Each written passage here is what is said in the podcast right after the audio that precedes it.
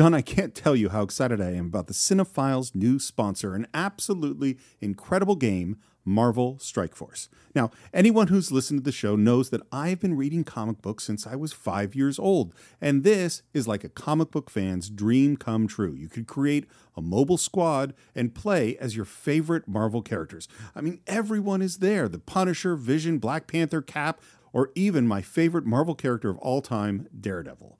Your goal is to power up those characters, unlock gear, and use them to compete in player versus player mode, alliance mode, and real time arena. Yes, Stephen, as we speak, they are enjoying their six year anniversary. Six years, wow. And you know what that means? Free stuff just for signing up via their unique link in the description.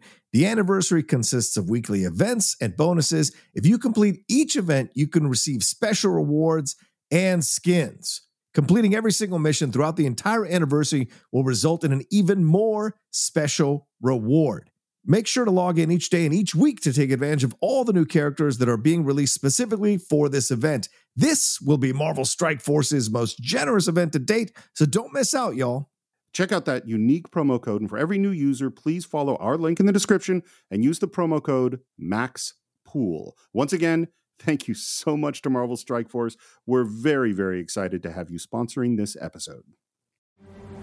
You told me you thought I was meant for more than this. Did you mean that? Every word.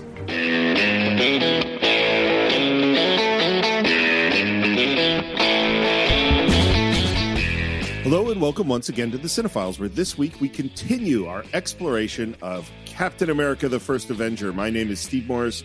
I am a filmmaker and directing instructor in Los Angeles, California. Hello, everyone. My name is John Rocha. I'm a writer, producer, host, um, and voiceover guy here in uh, San Diego, California, and excited to be uh, going back in time to the 1940s uh, for the next part of our discussion on Captain America the First Avenger it's like for a moment there you didn't know who you were like yeah. maybe you thought you were like a scrawny little 90 pound guy and didn't realize that you had been given the serum to turn you into the super outlaw. I love you brother but i've never been scrawny my entire life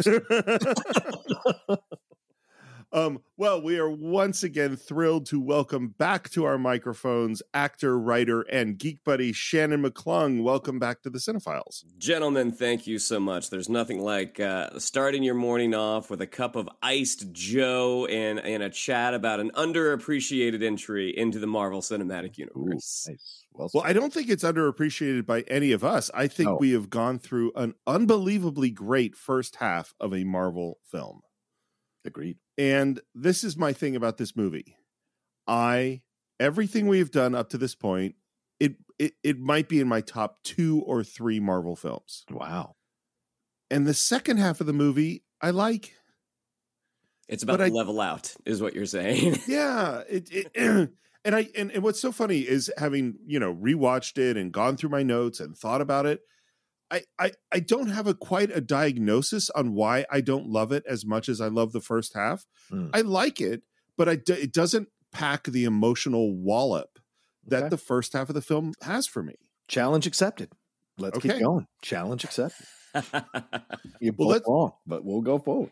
well, let's jump right into it because we go from this incredibly exciting, thrilling chase where we first see Steve Rogers with his Captain America powers chase down a, a Hydra agent, jump into the water, pull him out of a submarine, and where he kills himself. And now we cut to back to our bad guys. We're marching through these tunnels. This is all shot in Shepperton in England. Mm-hmm. And and by the way, they do like totally the Star Trek corridor trick, which is there's only one tunnel that's that's all there is and then they shoot it you know one way they shoot it the other way they shoot in close shots so they make it look like there's a maze of you know corridors through this whole factory area but there really isn't.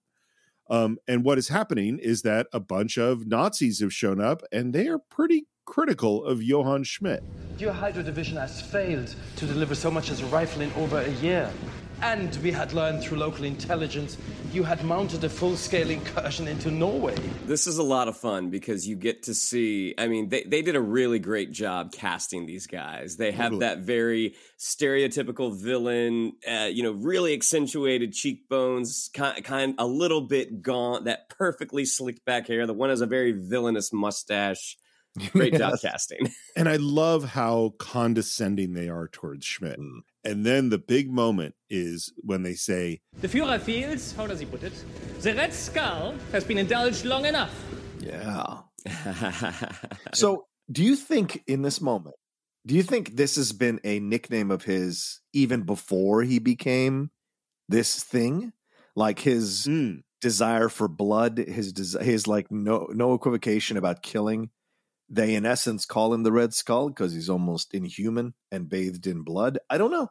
I'm just throwing it out there because I thought it was odd to have them call him that as if he's already been known as some supervillain. That would have gotten out somehow that the Red Skull exists. You know? I think it's an insult. Yeah. I, I think right? you know this is this guy who who meddled with things he wasn't quite prepared for, and the result is this monstrosity that he's become that you know a lot of people probably haven't seen. But as you said john this probably the news of this spread across the army about one he'd fallen out of favor right. but also in doing so he's become this monster essentially.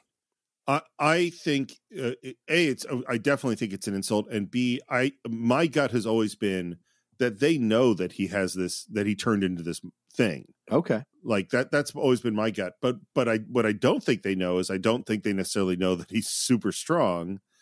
And. I think they all think of him as a joke, you know. Right. One of those crazy cuz remember he's a scientist. Right. First. So naturally soldiers always look down well not always but like most of the time when we see them they look down on scientists so why would they have respect for him considering he's been in a lab the whole time right well andy's a scientist who's chasing after like gods and yeah, weird right. stuff and injected himself. Yeah. yeah. And I love I I love Hugo Weaving's just slow turn and you're like, "Oh boy, they're in for it. They're in for it." And then he's very polite. Gentlemen, you have come to see the results of our work. Hmm? Let me show you. We head into the lab and there's several things going on at once. The first thing is is Schmidt sort of insulting Hitler yeah. and talking about how his failures. One of the other things going on is that one of these Nazis goes up and is examining this map and the third thing that's going on is that Schmidt is pulling off the covers on some weapons and doing some stuff that he's going to do some demonstration. Hydra is assembling an arsenal to destroy my enemies in one stroke, wherever they are, regardless of how many forces they possess, all in a matter of hours. And of course, these guys who are visiting pick up on your enemies. I know it's a very Colonel Klink like take. Your enemies, Hogan. I, I, would love that if it said that in the script. A no. Colonel Klink take. Thank you, Schmidt. For what? For making it clear how obviously mad you are. And at this moment, the guy that has been examining the map realizes that Berlin is on this map. That surprised me. I didn't catch that the first couple of times I saw the movie. First few, I guess, the first few times I saw the movie, I didn't quite capture that he was going to turn his anger towards Hitler and towards the Nazis. So it makes you question. This guy no longer belongs to a party, right? This guy is all about, as we said from the opening shot of him there in the rubble, standing atop the rubble. He wants to stand atop of the rubble of the entire world for himself. Yeah. Uh, and so the fact that he's going to go back and even kill Hitler and all the Nazis it's kind of an interesting way to reassess Red Skull, right? To him, everyone is a nail and he's a hammer. So great way to put that. yes, absolutely. I think he sees that just a means to an end. I think yeah, exactly. Kill Hydra too. Yeah, yeah, yeah. That's a great point. Is that he he doesn't care. He he believes that he is destined to take over the world. That's yeah. crazy supervillains. And they're all. I love that all these guys who just showed up are now threatening the Red Skull in his lab while he's about to demonstrate his weapons. Can, can I say one thing real quick? The shots to Toby Jones as this is Zola's face as it's all happening is so perfect because he's giving us a guide map as an audience of what to feel in these moments because he's his growing terror about what's going to happen here is so great because he's just like, I am I going to survive in this situation? So well, I think also the the the acting of Hugo Weaving here, the, the, this great moment as the machine is warming up and he's sort of putting in the uh, calculations to take these dudes out. Like he's got this silent like one two three, like he, he counts them, like spots them, you know where they are in the room, and then as the cannon starts, you know, just wasting these dudes. Like he misses one, and you see this great shot of like, ah, damn, I missed. I mean, it's the it's the expression that I feel like a lot of golf courses see. It's so funny. I'm, I'm just thinking that uh, I think the Red Skull and Zola m- might be my favorite supervillain henchman Oh of yeah, the MCU. that's absolutely Renfield and Dracula. Absolutely, please. Totally. And I think Toby Jones is so good. Mm. All his reaction shots, every he, he you're totally right. He he does all this amazing stuff. Yeah. He's just trying to make it to tomorrow. I think it's how Shannon looks when me and Vogel go at it about something. He's just kind of watching if he's going to survive. I'm trying to figure out which one of you is the supervillain, and it's a it's. I think it's- it depends on the subject. I think Needless to say, Schmidt wipes all these guys out. And then what I love is then after we do this, we get a hail Hydra from the guards. And then there is a look over at Zola. Where's your hail Hydra? Apparently, they did 14 different takes with Toby Jones because they they weren't sure which one was the right one. They was like, let's do an enthusiastic one. Let's do a really scared one. Let's do an angry one. Let's do a frustrated one. Let's do a confused one. And they fi- and then they just picked the one which I would describe as faux enthusiastic slash nervous. That's how I would describe the one that they actually picked. Hail Hydra! if I'm given that direction in the in the room, faux enthusiasm slash slash nervous, I know exactly what to do. I will just channel Toby Jones from Captain America. And we cut from there to Steve Rogers giving blood. And uh, the needle does not go through his arm now because his arms have gotten quite a bit bigger. Any hope of reproducing the program is locked in your genetic code. But without Dr. Erskine, it would take years. He deserved more than this. If it could work only once, he'd be proud it was you. Now we're back with Colonel Phillips and the senator, and they're arguing about what has happened. And Howard Stark is work, looking at the sub, and he says, Well, speaking modestly, I'm the best mechanical engineer in this country. But I don't know what's inside this thing or how it works. did you guys know that the Germans actually did have like little mini subs in World Yes. War II? I did not. Yeah, I mean, it, uh, obviously it's nothing like what, what we're seeing in this film, uh, but they did have little one. I I think it was one person subs. There was a, there was a name for it that is escaping me right now. But af- after the uh, last time we recorded, I was like, I, I'm like, I think I I think I remember seeing this on the History Channel, and sure enough, yeah, that's actually that's that's true. people today can't really grasp how close they came to really winning. Like people just really just don't get it because we did eventually win. If that idiot doesn't go into Russia, if he doesn't exceed his grasp, there's a very real possibility that he could have taken over entirely and we would have just created relations with him in order to survive within the geopolitical structure. Like people don't even know how close they came because Yeah. as nutty as he was, he was forcing and pushing people to create all this stuff so that they could because he had inspired so many to be just insanely dialed into their evil.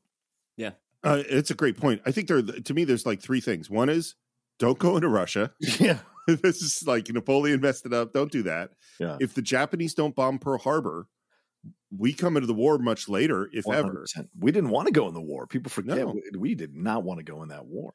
Yeah. And if they, you know, they they have the V one rockets, and they were working on atomic bombs. Right. They get another year to develop an atomic bombs paired with V one rockets. Yeah. Yeah, that's that we're that's deep shit. Sir, if you're going after Schmidt, I want in. You're an experiment. You're going to Alamogordo. The serum worked. I asked for an army, and all I got was you. You are not enough. This is the beginning of where I don't understand Colonel Phillips. Okay. the, the like I totally get the hard ass drill sergeant mm-hmm. be you know being tough and abusive and difficult and that's what you got to do to turn these guys into soldiers. I totally get that. Mhm. But he saw Steve Rogers throw himself on a grenade. He saw him chase down a Nazi through the streets of New York, dive in, take out a submarine, and pull this guy out. And now he's still being dismissive of him. And that's what I don't understand. I was going to say that's what drives Steve. A great leader knows how to man manage, which is, and the greatest coaches in sports always know how to manage their players individually and as a group, right? So for Steve, uh, he is motivated by people not believing in him and people discounting him.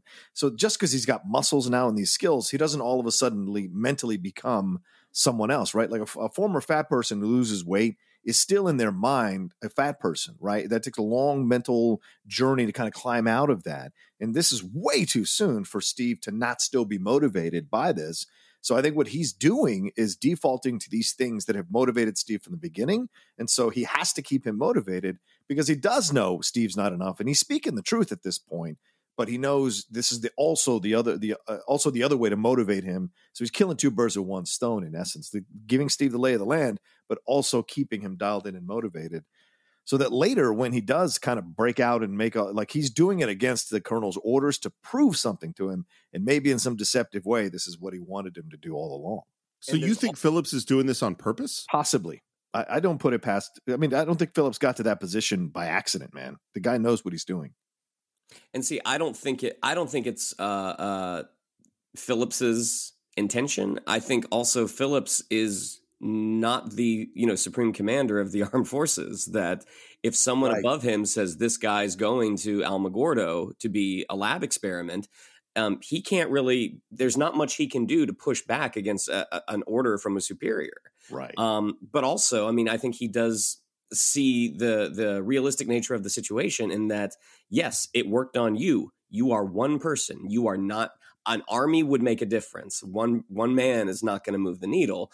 And again, that's that's part of the you know character journey of Steve Rogers that we that we find out that it is that one man can make a difference. Yeah. And also, one more thing. I mean, like we've never seen a super soldier in action. So neither uh, Phillips has never seen that, so he has no idea what he has. He has no idea what this guy can do. So he defaults to this belief that one guy isn't enough, as Shannon just said. Yeah. So I think the idea that Phillips is uh, intentionally you know mm-hmm. training Steve essentially, or that or that Phillips is oh you know that there's higher powers involved. Those totally make sense. I don't see any of the either of those in the movie. Like that, I don't I don't see any indication that that's what's going on. What I see is Phillips being dismissive of Steve, and I see that not just now, but I see it multiple times mm-hmm. going forward. Mm-hmm. You know, and that's where it just doesn't it just doesn't track right for me you know, and it goes back to like this is part of why I would wish that Steve was didn't do quite as well in that first Captain America sequence where he maybe he was trying to figure out his powers and wasn't quite used to them because that would make it make more sense to me why Phillips was dismissive in this moment. But you know, script wise, why would you want the person you need an antagonist even on the good side you need someone absolutely. So that's what i think the purpose that he serves. So to me it works story wise because everyone else is on steve's side. You got to have one person who's on steve's side of the ledger who doesn't 100% uh, believe he can do it so steve can keep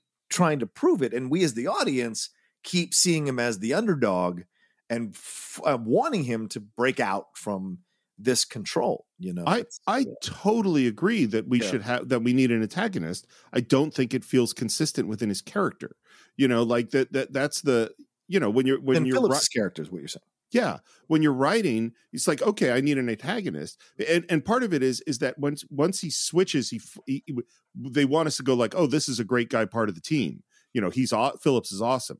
And i feel you know and that that's the thing is it doesn't feel consistent for me for his character. Okay. Senator Brandt, he's got a great plan for Steve Rogers. He's already in the newspaper. Recruiting has gone up, cousin. We got an American hero. You want to serve your country on the most important battlefield of the war. Sir, that's all I want. Then congratulations. You just got promoted. Cut to. He's in really like the original Captain America uniform. I don't know if I can do this. Nothing to it. Sell a few bonds, bonds buy bullets, bullets kill Nazis. Bing, bang, boom. And we hear this song start up, and he's Captain America walks out into this big, huge musical number, which, by the way, was written by Alan Menken. oh wow. Okay. You know, I want to say the, the, the brilliance of this sequence is as you're watching a movie for the first time, like you you get the sense that as they end that scene, like you know, son, you just got promoted. Like, all right, here we go.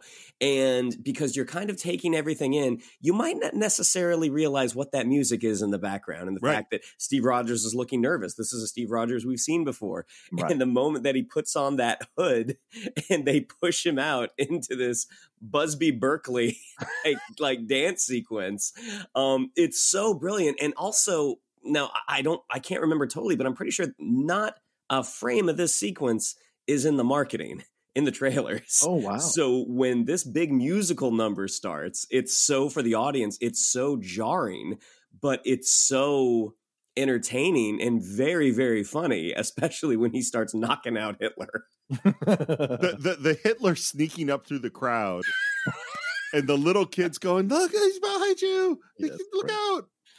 Is great. Yeah. I, I, I I also love they do a great job of in the very first one. He is nervous. He's reading off of his shield. Not all of us can storm a beach or drive a tank, but there's still a way all of us can fight. Which, by the way, the shield is like that sort of that classic shield shape, and that is the shape of Cap's shield in the very first Captain America comic book. Oh wow. And the reason that it got changed is that there was a character called the Shield in Archie comics, and they uh, threatened to sue Timely Comics because of copying the Shield. And they go, "Well, I guess we'll just switch it to a round shield." it ended up being this brilliant thing because then we got all this cool stuff out of the Shield that we wouldn't have gotten if they had kept the other Shield. Make Yeah, can you imagine the the history of Captain America in comics if he didn't have that round shield? If they had Yeah. kept the more kind of triangular version the whole time. Dodecahedron. and he does definitely get better at this job. Yeah, yeah, yeah. and to the point where he's even like they they make movies with Captain America and he's watching himself in his movies and he's smiling and he's enjoying it and I think at this moment he kind of feels good about what he's doing. Yeah. Yeah. Yeah, he, he definitely he, he feels like he's in he's in service, not necessarily the way he thought he was going to be, but he is, uh, uh, you know, especially from the senator. Uh, uh, he he feels like he is helping the cause. He is doing his part. He's not just throwing scrap into a wagon, uh, like little Timmy, which he saw in that film at the beginning. Um, and, and also like throughout, even as he's getting more and more popular, and he's getting more confident, you can see, even though this is a montagey sequence, that he never loses that Steve Rogers ness. Like when he's in the theater without the uniform, like when he's in just his regular kind of khaki uniform, you see like he's he's smiling, like he he's he's a little not embarrassed, but he but he's he's enjoying it, but he's not he's not cocky about it. And when that first woman mm. comes up and gets his autograph, like you just see the shock on his face. I mean, it's not a guy who is like, "Oh, I can look at all this stuff I can do now. Let me take the ball and run." Like this is still very much the 90 pound guy that we meet at the beginning. And then he's still doing the show and he is on a stage and he says, How many of you are ready to help me sock old Adolf on the job? and there's dead silence. And we cut to, oh, he's not in front of a bunch of kids in America anymore. He's in front of, front of a bunch of soldiers in Europe. Yeah. And they are not fans.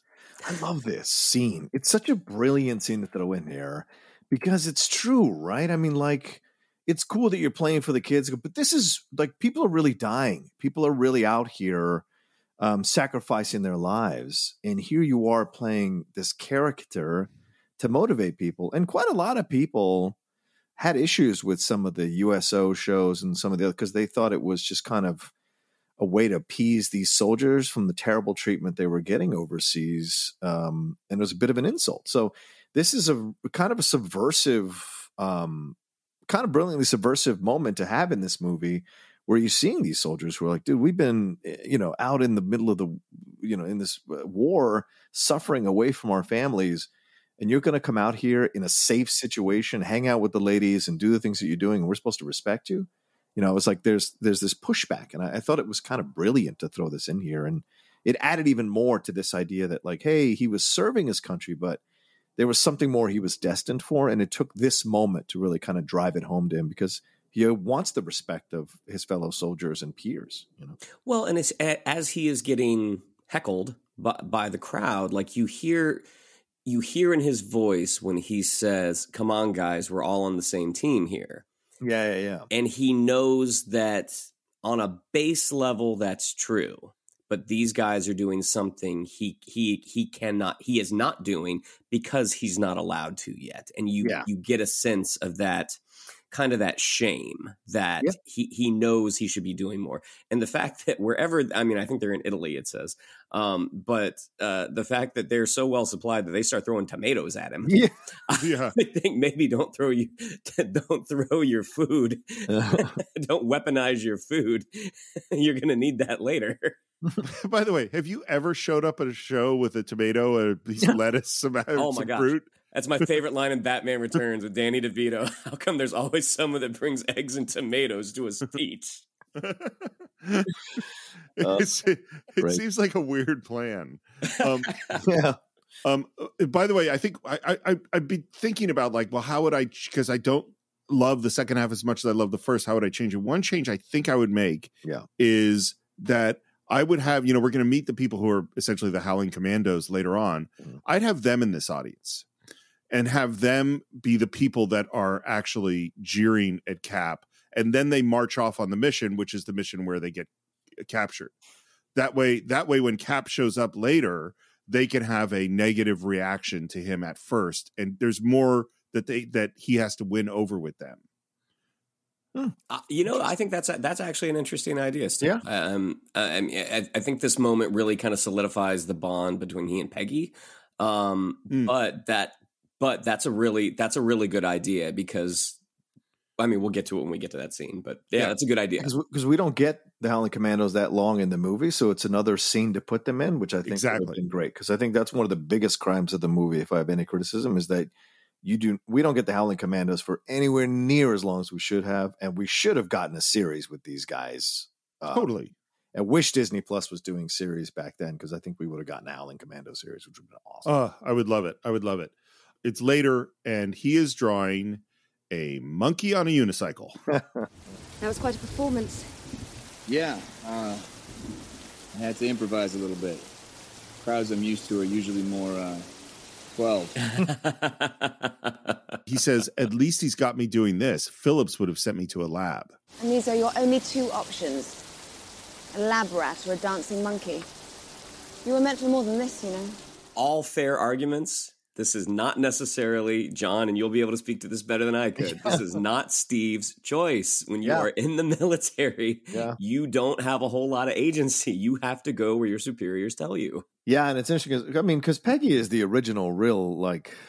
I guess I would say, to be honest, this is, she's kind of the original Avenger in a way because she also breaks the rules when she thinks she has to break the rules. She uses her own powers, so to speak, uh, human powers, to be able to do that. In a way, she's encouraging Steve to kind of break the rules a little bit here, um, while she's sympathizing with it. But he had, yeah, Shannon's right. You, you got to follow the rules, or else you can get court-martialed. And listen, he didn't go through basic training. He didn't go through the standard soldier route. He was put into a special program. He was given a serum within what two weeks, and then boom, he becomes Captain America. So the other guys have been through the training and through the hell, and been in the you know been camped out in in these various cities in Europe uh, fighting the Nazis and the Italians and and not the Japanese, I guess, but that'd be in the Pacific.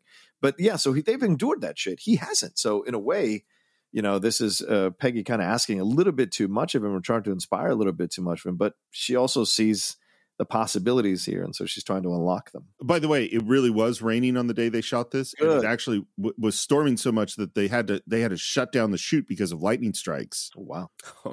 And then we see wounded coming in. Yeah, man. And we hear that 200 men went up against one of Schmidt's forces and only 50 returned. And that this was the 107th. We go to see Colonel Phillips because he wants to know what happened to Bucky Barnes. Well, if it isn't the Star Spangled Man with a plan, what is your plan today? I need the casualty list from Azzano. You don't get to give me orders, son. This is where I really love Tommy Lee Jones's performance. I mean, I think this is this is probably not a lot of effort for Tommy Lee Jones. Yeah. Role that that he has done many many times in his sleep. But that shot to that shot to Peggy, like you and I are gonna have a conversation you're not gonna enjoy. And when he starts to spell uh, Barnes, he's I can spell. Like he's so he's so I mean for me so wonderful in this part. Yeah. And, and look, he's a disciple of Patton. So he's going to be this cantankerous, angry, frustrated guy, you know what I'm saying, and talking down to the soldiers at times. And so, yeah. But you know, he's like a pseudo father figure for for Cap in a way that he has to prove it to his dad that he can do it. And his dad doesn't believe in him. His dad should be on his side, but you know, we the entertainment is littered with father son issues, and certainly Marvel is very oh, littered Oh, yeah. with Marvel son issues. So father son issues. So this feels like that too. it's funny. So so Cap's father was killed in the war. Yeah. His mother died in a TB ward. His pseudo father was assassinated at the moment he became Captain America, and now we've got his third father figure, Yeah. being kind of a jerk to him. Yeah. Sometimes that uh, third stepfather. It's a tough situation. Are you planning a rescue mission? Yeah, it's called winning the war. But if you know where they are, why not at They're least send- 30 miles behind the lines, through some of the most heavily fortified territory in Europe. We'd lose more men than we'd save. But I don't expect you to understand that because you're a chorus girl. Oof. Um, well, again, this is where I don't get Phillips. Like, I don't. I. I it, his character doesn't. Int- but what I love, I love what you said, Shannon, is that this is this is not that tough of Tommy for Tommy Lee Jones. it, it- it's funny to think of like these actors who are really amazing actors who could come in and like, yeah, I could do that. I could, I could do that role in my sleep. I think I understand just fine. Well, then understand it somewhere else. If I read the posters correctly, you got someplace to be in 30 minutes. Uh, it was funny. The, the thing that I, I I wrote down here as I was looking at Chris Evans is the thing that he has to do that people would think is really easy, but is actually really hard, is be honest. Yeah, and making honest interesting Mm-hmm. is is a challenge. Making noble interesting is a challenge because as performers, you know, you want the characters, you know, with the darkness because that's that's what you get to play. That's where you get to show off a little bit. But the fact that he does get to play things so straight arrow and he's still so magnetic on screen, like that's that's the that's a trait of a, of a very talented performer. Yeah, and I also think it's brilliant that they surround him with the darkness, so he doesn't have to provide it. He's the anti antithesis to the darkness, so it makes him stand out even more. So his earnestness and authenticity in the earnestness, which I think you make a great point of pointing out, Steve, is what separates him, and that's what makes us cheer for him from the beginning. Because everyone else is gray or dark, he isn't. You know. It's funny, John. You you brought up at the beginning that, this idea that this disproves the Superman. We can't do Superman myth. Yeah. and this is the key to it: is that being a good guy is not easy, even if you have superpowers. As the boys will show you if you ever watch that series on Amazon Prime. I just, by the way, I just started watching season three last night. There's a lot of stuff there. It's First 10 minutes. I'm not ruining it. 10 minutes. Oh my. It is as not Captain America as you can possibly believe. Yeah, and someone commented today because we dropped our first part today as we're recording this, the second part, but um, that how perfect our timing was, which we didn't plan on this. That because Soldier Boy is coming in this season, which is essentially their Oh, version right. of Captain America. So it's kind of ironic that we're talking about Captain America as season three opens from the boys. we are in this tent and cap is getting ready for something uh, you'll notice that it's very foggy out and the reason it's foggy out is because we're in the hollywood hills because this is a pickup shoot What do you plan to do? Walk to Austria? If that's what it takes. You heard the Colonel. Your friend is most likely dead. You don't know that. Even so, he's devising a strategy. If he detects By the then- time he's done that, it could be too late. Steve, You told me you thought I was meant for more than this. Did you mean that? every word. good to have a peggy in your corner man Oh. Yeah. Hayley Atwell just Mm-hmm. dinging him in the parking lot. i love by the way that we cut to one of the chorus girls going where's my helmet and now we're in a plane because peggy does believe in him and not only does she believe him she gets howard stark to help us out and we are flying him in to austria wherever they have to go Agent Carter, if we're not in too much of a hurry, I thought we could stop off in Lucerne for a late night fondue. Always macking that Stark. Always macking. Which, by the way, fondue is delightful, and I can remember. I believe it was a Shannon McClung birthday party at a fondue restaurant. Ah, oh, That's right. yes. At the melting pot in Pasadena. Yep, che- che- cheese and bread. It's, Yeah. it's delightful. just cheese and bread. Cheese and bread. But Steve Rogers doesn't really know what fondue is, and he is immediately jealous and insecure. And then immediately they're under fire. As soon as I'm clear, turn this thing around and get the hell out of here!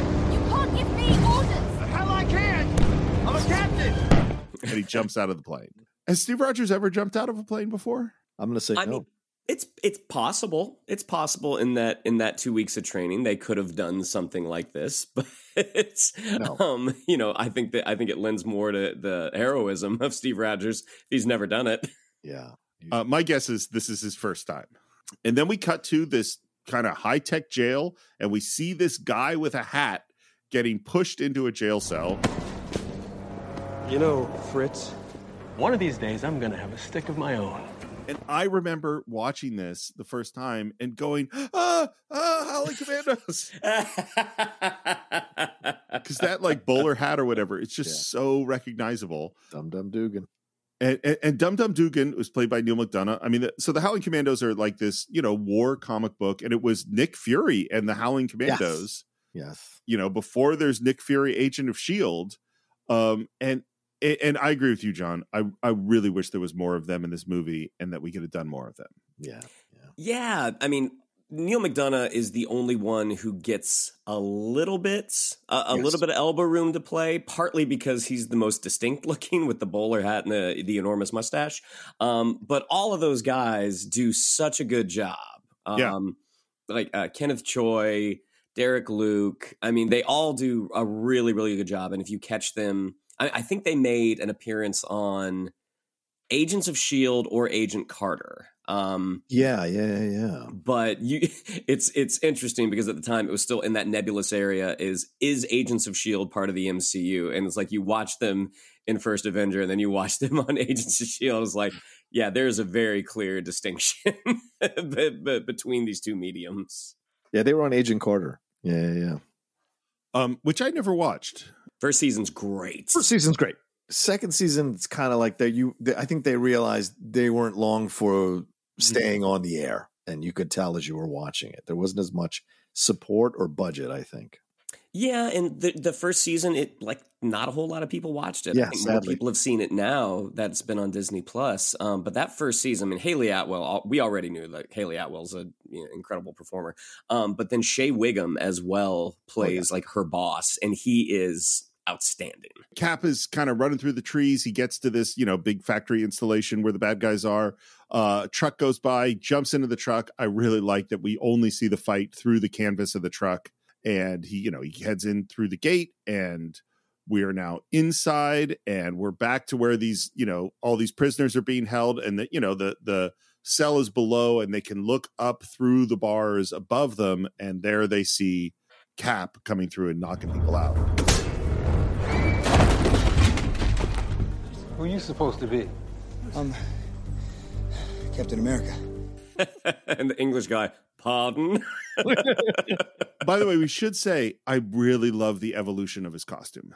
Mm-hmm. Yes, yes. The behind the scenes. I think they I have. I think they have some of it on Disney Plus, but on the Blu-ray, they they have a a section devoted to um to the costume because it was kind of like okay, you know, for the MCU, we we translate things. Um, you know, we have to make tweaks and like you know, looking at his costume, his comics accurate costume with the wings on the side and the red pirate boots, like eh, it, it just doesn't really work. Um, but but the way that they were able to still use that for his USO outfit and you see the slow build to what he ends up being in. I mean, it's it's awesome. Totally, it's a, it's it's a really good progressive design to make it more practical as we go along. Um, and so he's getting these guys, these prisoners out, and there's we see this one guy who is Japanese, and we hear What are we taking? Everybody? I'm from Fresno, Ace. and this is one of the Howling Commandos. This is Jim Morita. It's played by Kenneth Choi, who apparently huge comic book fan. So he was having a ball with. I got to work with him on 911. Like we were not we were in in sort of parallel scenes. Um, we were in the same van. Uh, what a nice guy. Like, what a really, really nice guy. And the fact that he gets to come back later as Morita's grandson, right? As the principal in Spider-Man: Homecoming. That's right. Just awesome. And in his office, he has a, a black and white photo of essentially himself, but of of his grandfather in his uh, in his right, right. Did I you- did. Now I have to watch that again because I didn't know that. Yeah, I didn't know that either. When he gets in the van, did you say, "What are we taking everybody?" Did you say that? oh, if I if if only I'd had the guts. Looking for Sergeant James Barnes. There's an isolation ward in the factory, but no one's ever come back from it. The tree line is northwest, 80 yards past the gate. Get out fast and give him hell. I'll meet you guys in the clearing with anybody else I find. Wait, you know what you're doing? Yeah. I've knocked that Adolf Hitler over 200 times. and so now we get two things going on at once. One is we get all of these prisoners in a jailbreak where they're going to, you know, bust through these guards, grab the fancy high-tech Hydra weapons and get their way out, while simultaneously we have Cap going to find Bucky. Hmm. One of the things that's also happening is that Schmidt and Zola are watching this happen on their like closed circuit TVs. And I suddenly went, man, I know that we I think we've it's been stated that Shuri is the most brilliant person in the Marvel universe. Zola's got to be right up there. Well, Zola, yeah, yeah. because he was he was in the 40s. I mean, He's in the 40s. I mean, he was he was dealing with a lot less. Uh, he he had a lot less uh, resources to do the things that he did. He had the he had the tesseract, but everything else. I mean, the tesseract was just the uh, the powering mechanism. All the other designs, th- those came from him. Yeah. And he wasn't sitting on the largest, you know, stock of vibranium anywhere in the world. And he didn't have a giant fortune like and was the child of Howard Stark. Like, yeah. His people make clocks. I mean, Our soon to be Howling Commandos, they jump into a tank. An African American guy can translate the controls. I didn't know you spoke German.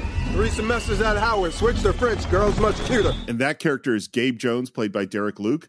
Gabe Jones is one of the first African American characters ever in comics. does he predate Sam Wilson? Uh, I believe so. Wow, I believe so. And to the point where when it went to the printing, they recolored his character because they thought the dark skin was a mistake. Yikes. Wow. Yeah. Um, it's pretty early. And then Steve finds Bucky, who is lying down, obviously being experimented on.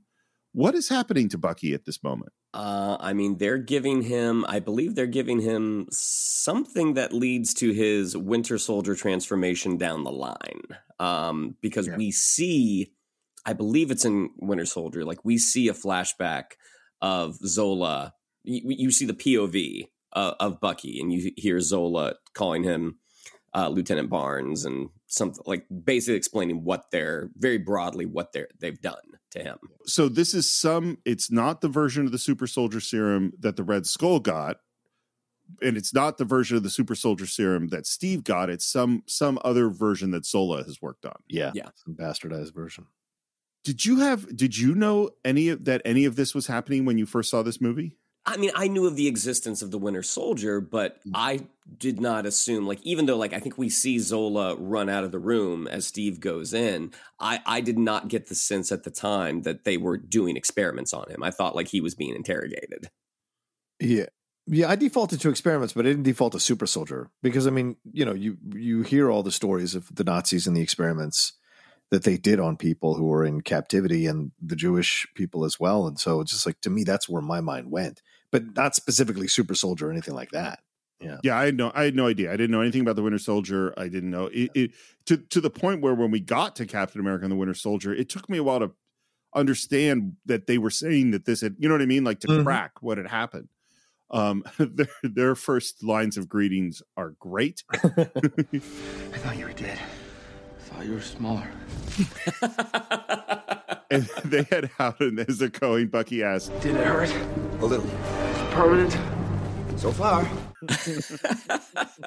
they're great together. I I wish we had more Bucky and Steve. I, I, it's not a criticism of the movie because I don't think it would have fit, but I do really like them together. It's a lot of fun. They're a great pair. I mean, and really, Bucky is the continuous theme through the Captain America trilogy. Mm-hmm. I mean, Mhm. even Civil War, which people, it's not a ding, but people are like, well, it's Avengers two and a half. And it's like, Sure, but the the Steve Bucky relationship is the thread that carries over all three movies. And we're heading out through the factory that is now exploding, and there's fire everywhere, and all sorts of stuff going on. And then we run into Johann Schmidt.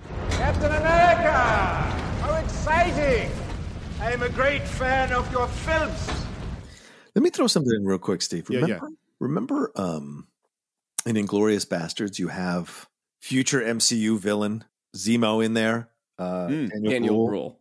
Yeah. Doing um, what was the the uh, Pride of Our Nation or whatever? that yeah. Stol- yeah, Stoller, Private Stoller. Private Stoller. So I mean, it's kind of funny how both sides have their propaganda, yet one is considered, you know, better or good versus it's all point of view, isn't it? And so you see here, I mean, the same the, the fact that he mentions Captain America's movies, that's immediately what they essentially were doing uh, for the Nazis when they were doing those films there to kind of prove Leni Riefenstahl, all that kind of stuff. That's essentially propaganda. So I mean, it's propaganda, propaganda. Uh, The same tactics work no matter what side of the fence you're on. You know, so the fact that he references them, I think, are really great. It's just the weapons of, of war. And if we look at some of the propaganda that we made back in the day, including like Looney Tunes cartoons, Oh yeah, it is Ooh. some racist, messed up, you know. I, I, I'm not saying that it's, you know, Triumph of the Will, Leni Riefenstahl kind of thing, but it ain't that good. That's why I know? like Kenneth Choi's exchange because they're not going to har- you know harp on the fact that, that there were Japanese internment camps as Captain America: First Avenger, but that exchange is an essential allusion to that to say like "Fre- from Fresno, you idiot. Yeah, it's basically that. Well, and you know, as we learned from like the Karate Kid, that the the, the mm-hmm. Japanese unit was the most decorated unit in fighting in World War II. Yeah. For the Americans. What a surprise! And we also see as they're talking that th- that skin on Skull's face is not hundred percent perfect at this moment, which I think is a great little touch. And then he punches Cap's shield, denting it. And this is the first big like, oh wow. And they start to fight, and we think, oh my god, this is going to be the big fight. And then Zola hits a switch and retracts the the walkway that they're on, and so it, and essentially ending the fight. Apparently, there's a deleted scene where Schmidt yells at Zola for doing this. Hmm. I mean, the, throw that the towel. Don't you throw that towel? yeah. the the backdrop of you know the the factory on fire and you have that great silhouette of the two of them on that bridge i mean yeah this is this is like an act 3 setting for a fight Totally. but the moment that the bridge retracts i mean again very cool shot No matter what lies Erskine told you, you see, I was his greatest success.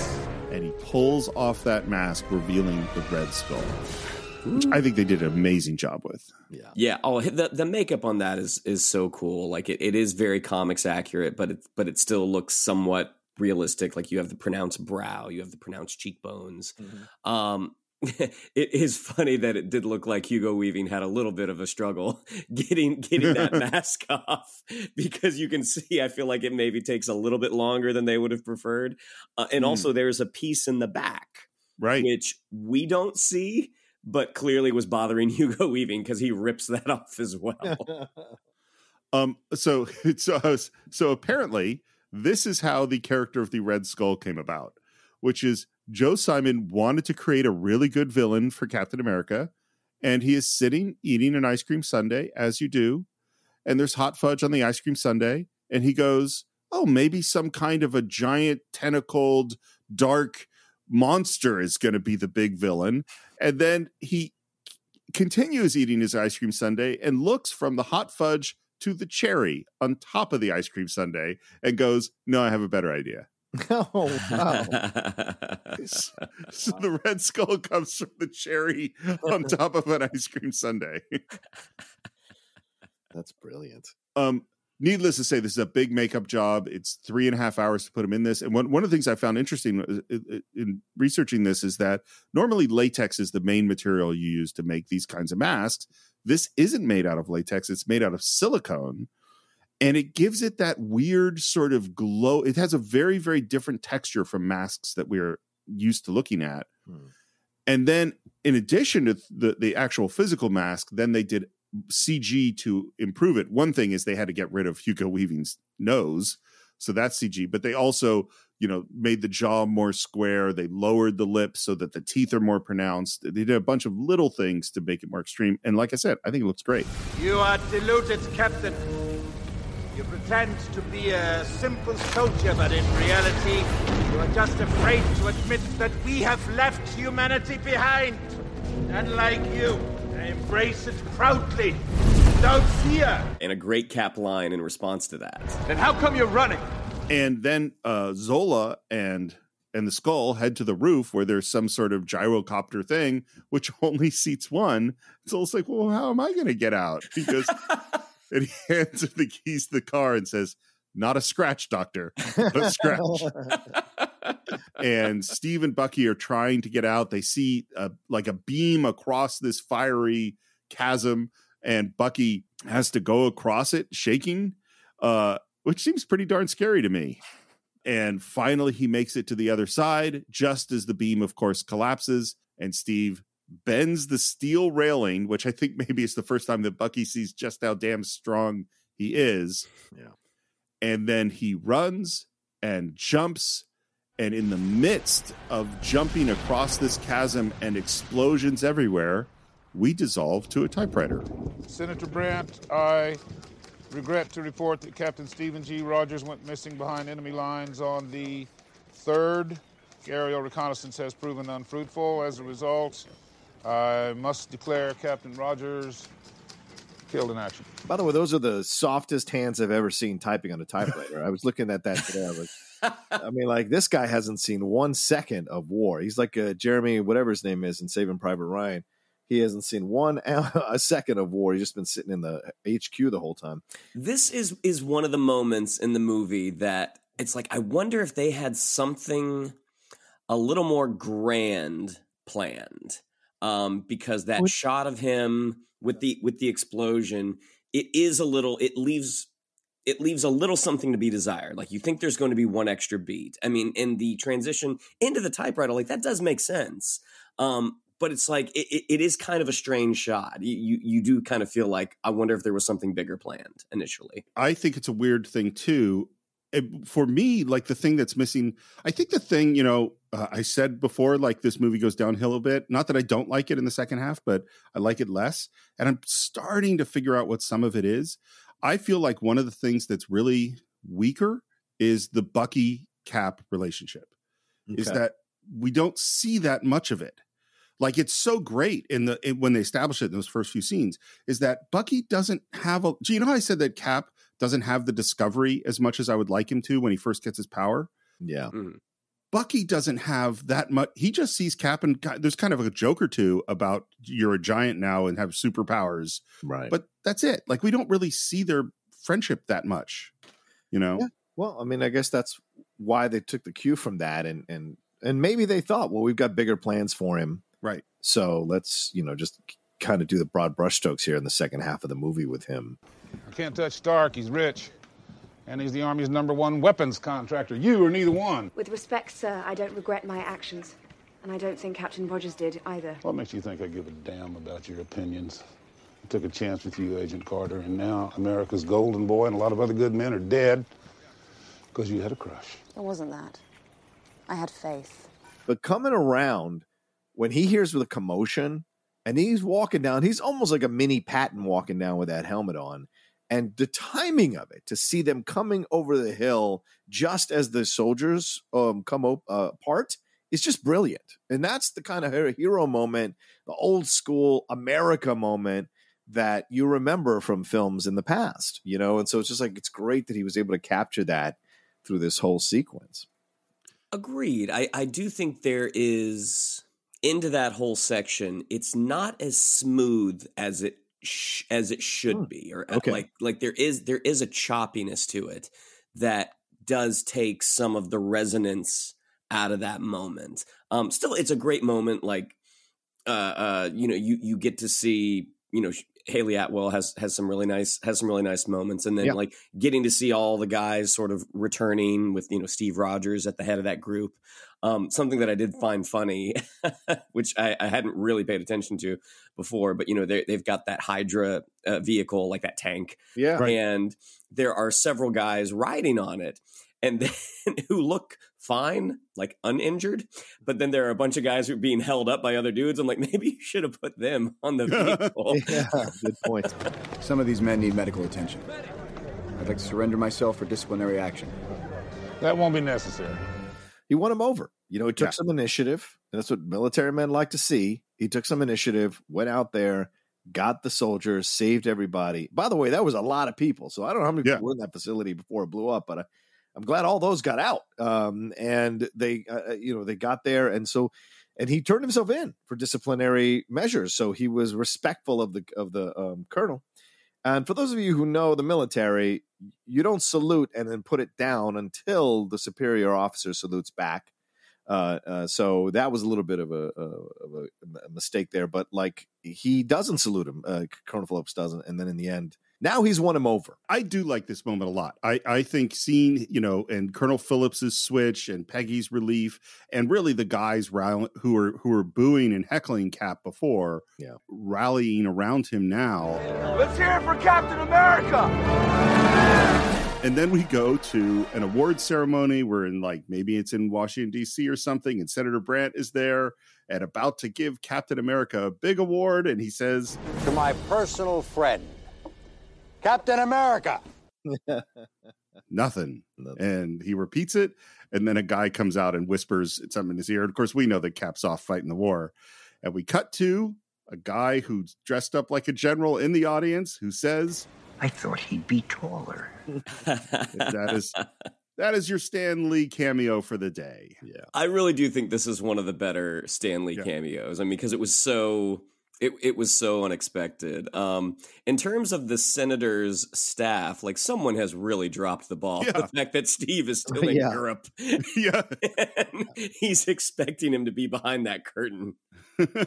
yeah, they, they, that person definitely did not do proper prep. Right. We're down now having uh, a meeting, and now Colonel Phillips, who'd been dismissive of Steve this whole movie, says, We are going to set a fire under Johann Schmidt's ass. What do you say, Rogers? It's your map. You think you can wipe Hydra off of it? Yes, sir. I'll need a team. We're already putting together the best men. With all due respect, sir, so am I. So now he's all in on Steve. And even when they thought he was gone, he was like, Your golden boy, you know, you did this, you you risked this or that. So he certainly knew the value of the project and of the operation. Uh, and now that he's back, he's very much on board with Steve and helping him complete these missions to wipe Hydra off the mech because now he's proven himself in battle. Yeah, he's he's proven Colonel Phillips wrong that right. that one man can make a difference. One man is responsible for for what just happened, and that man is Steve Rogers. I mean, would if Gilmore Hodge had been the one who had taken the serum, would he have done this? Yeah, you know, probably not.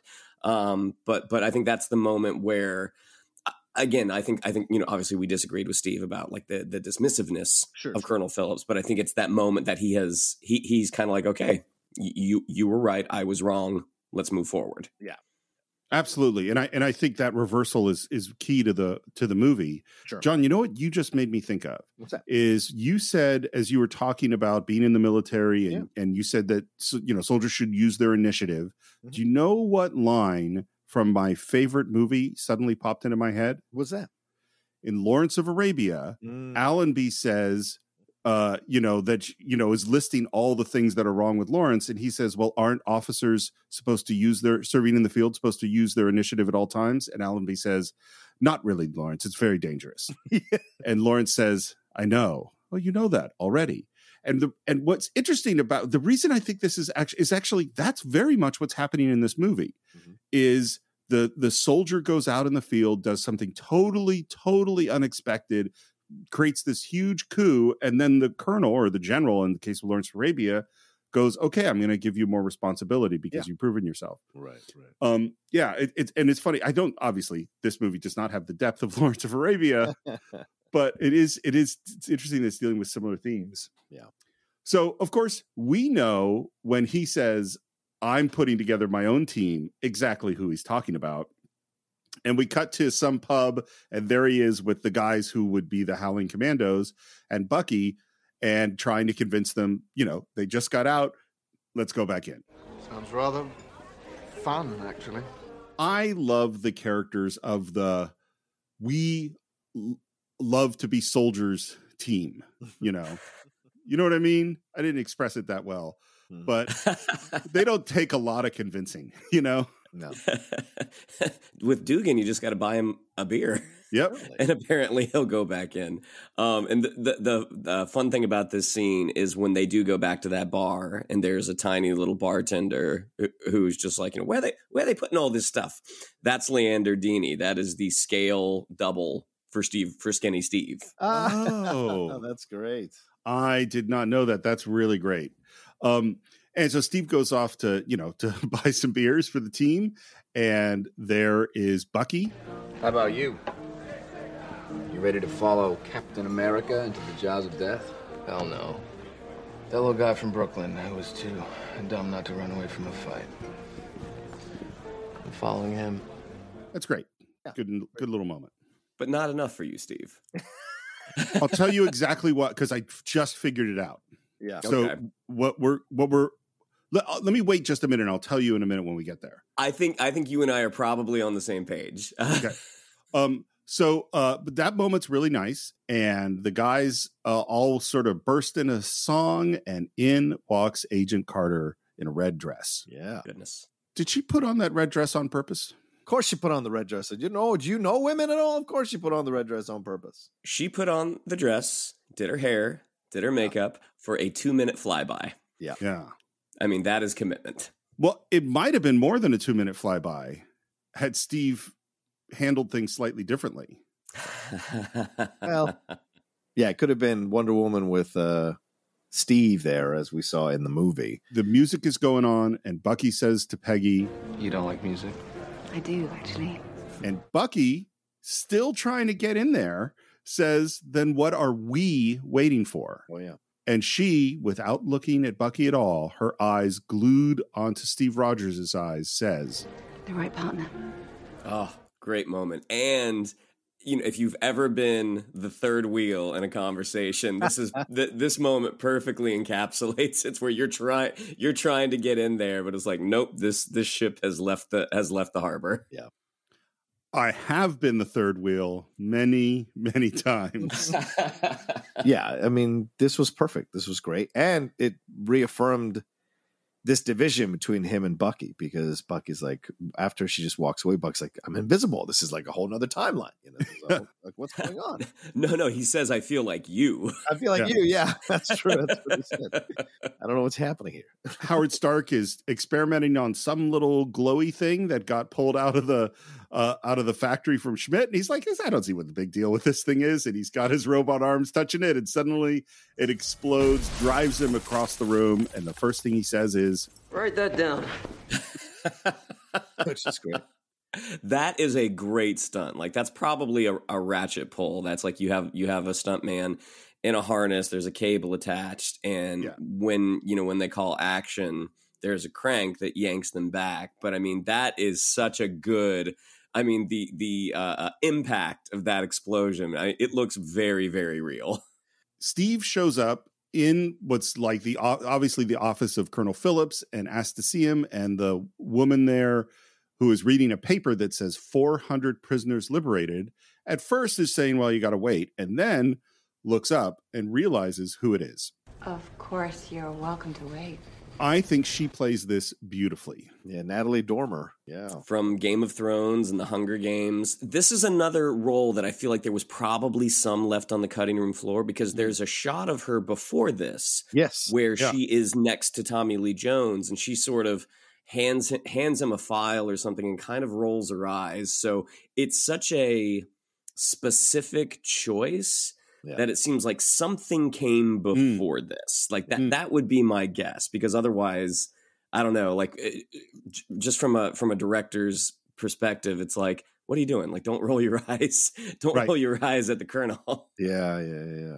I- It's so funny because now now I'm thinking about from an editor's perspective, those are the things that drive you nuts. Is that you go, I have this remnant of this other beat that I took out the beat, but I need this shot for another reason, and I can't get rid of the eye roll. Mm-hmm. And that becomes all every time you see the scene, that's all you see. Right. Um, uh, but I didn't pick it up. I'm glad. I'm glad you picked it up, Shannon. Um, Oh, John uh, did I- too, I think. Yeah, Yeah. uh, well, uh, yeah. I always spot extras or or actors doing too much in moments. It drives me insane. L- Lindley will tell you tales and tales of me pausing TV shows or movies where I go, "Look at that extra," or "Look at that actor doing the extra." You don't need to do that extra shit. You're taking attention away from the central point of the scene. You know, so I get it. there is as as I know the Cine-Files will do a little digressions from, from here and then. Um, th- there is a moment in Spider-Man 2002 where it is the Flash Peter Parker fight, and there's this one background uh, background performer who went on to do a, a, he he was the he was background on Chuck. Like he was there for whenever they were working in their Best Buy like store, but he, he's a, he's a chubbier guy.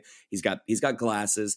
At some point during the scene, whoever I, I believe it's the second AD who was in charge of the background performers, um, he got a note because at some point at in some shots he's he's kind of cheering Peter on like yeah get him and then there are other shots where he's just in awe like oh I can't believe what we're, what we're seeing right now. And that's not something like every movie goer every moviegoer is going to notice but that was something I noticed the first time I saw that movie in the theaters I'm like what's this what's with this kid in the background pick a, pick a lane So so now I'm going to continue the digression a little. I remember so so Karen, as you know, is, loves to sing, and she's been in a lot of choirs uh, and in choruses. And what she she's talked about is like w- the job of the soloist is different from the job of the person in the chorus. Is the job of the person in the chorus is to blend perfectly with the other people in the chorus to create the right sound to support the soloist.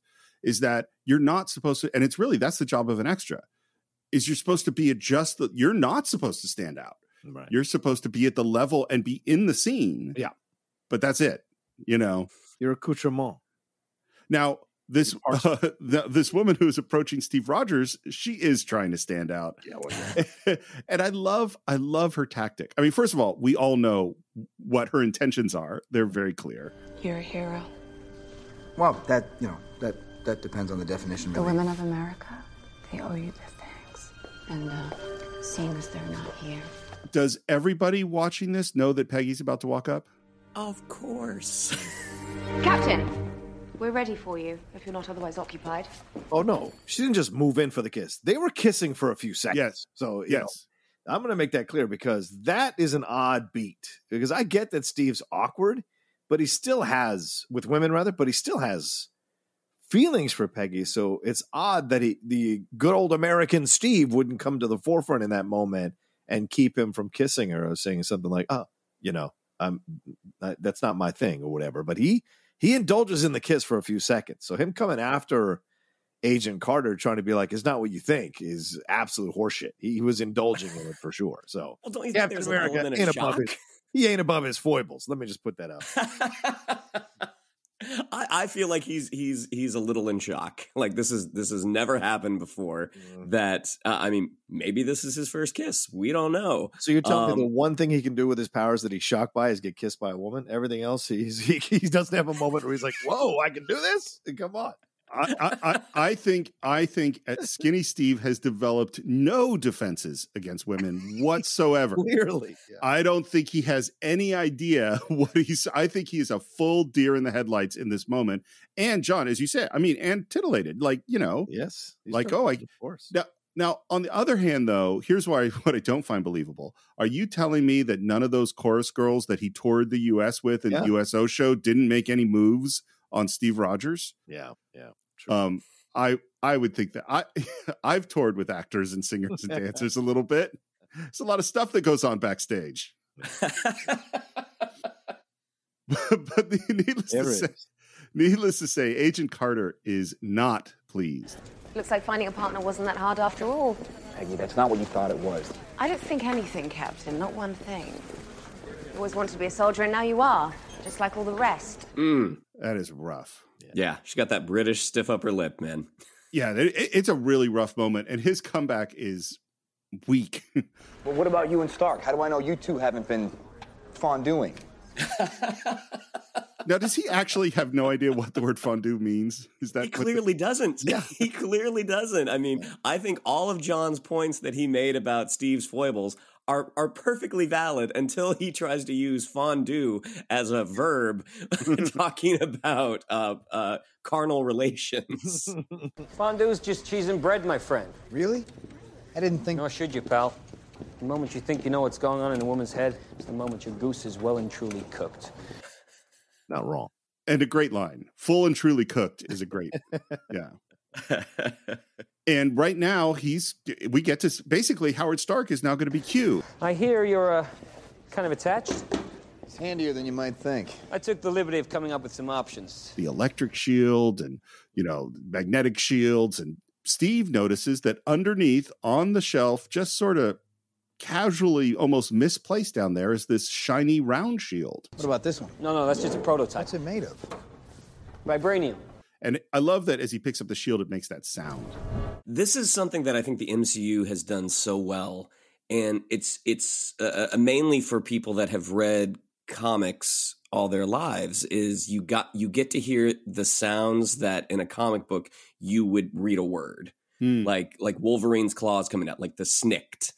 Um, getting to hear what Cap's shield sounds like. Same thing like with, with Mjolnir, same thing anytime Iron Man uses his repulsors. Yeah. Th- their sound design on all of their sort of legacy characters has been so good. here's what's weird about this because then we go on to describe like no that's a prototype that's the rarest metal on earth and he goes well why don't you make more of these it's like that's all there is and it's like okay so they took all the vibranium they had in the united states they for some reason shaped it into the shape of a shield Yeah. brought it to europe put it on the bottom shelf just kind of sitting there casually like this stuff is worth millions of dollars and that wasn't even what he was showing to cap he wasn't even going to show him that shield Yeah. that doesn't that doesn't make a whole lot of sense to me but still it is the moment you know this is excalibur this is the moment of him coming together with the great weapon his great symbol and as he picks it up peggy approaches What do you think?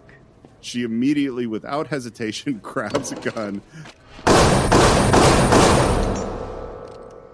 Yes, I think it works. I mean, it's a prototype. What if it hadn't worked? Yeah.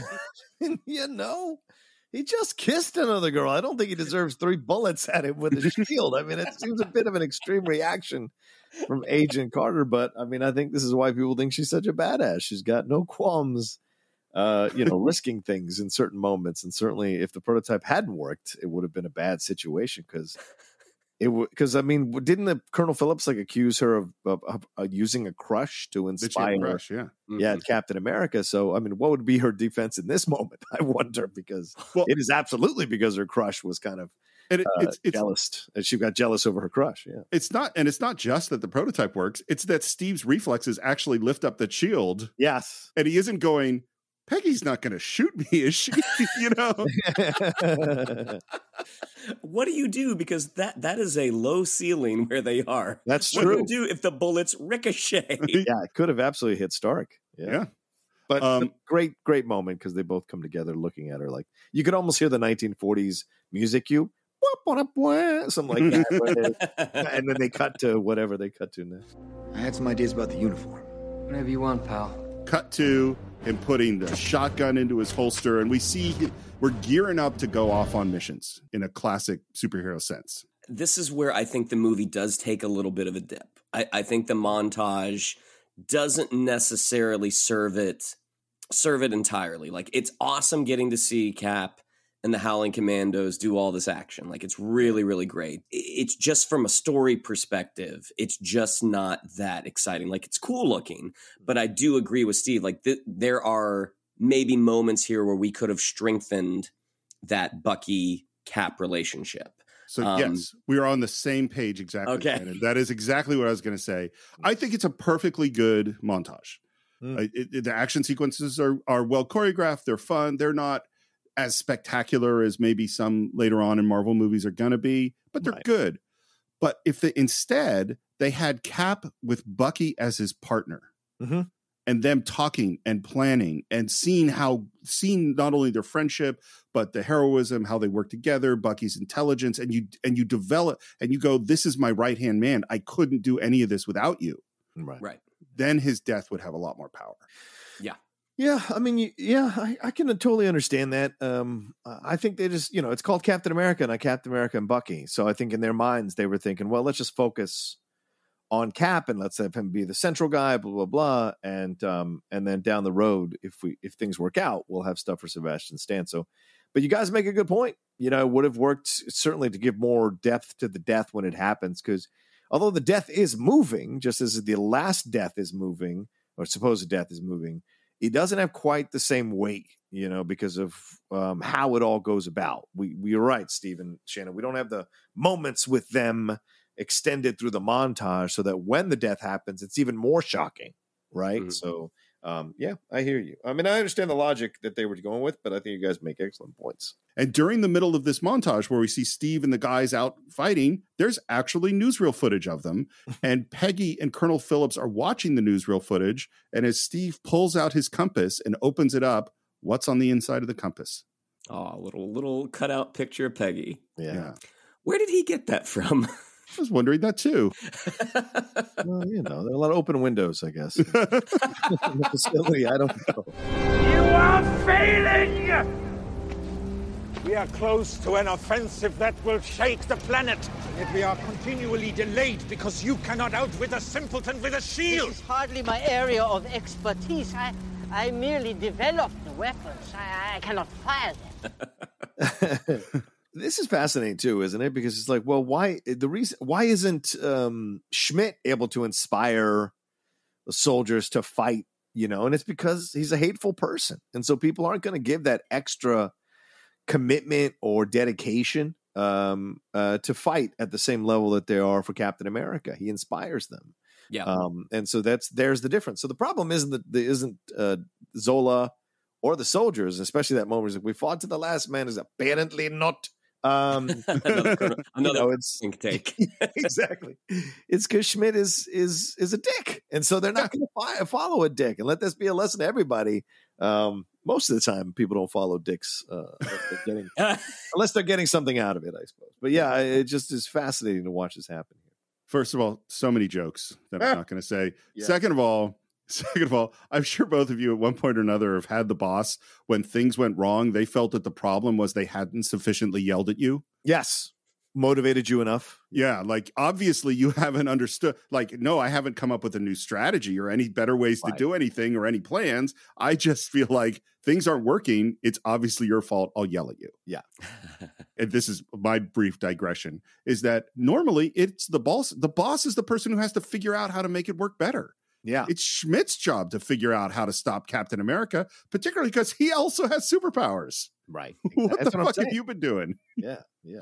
we're on this snowy mountaintop we, we've decoded a hydra message that says that zola is going to be on this train and so they're going to have to slide down on this zip line with a 10 second window to land on top of the speeding train Yeah.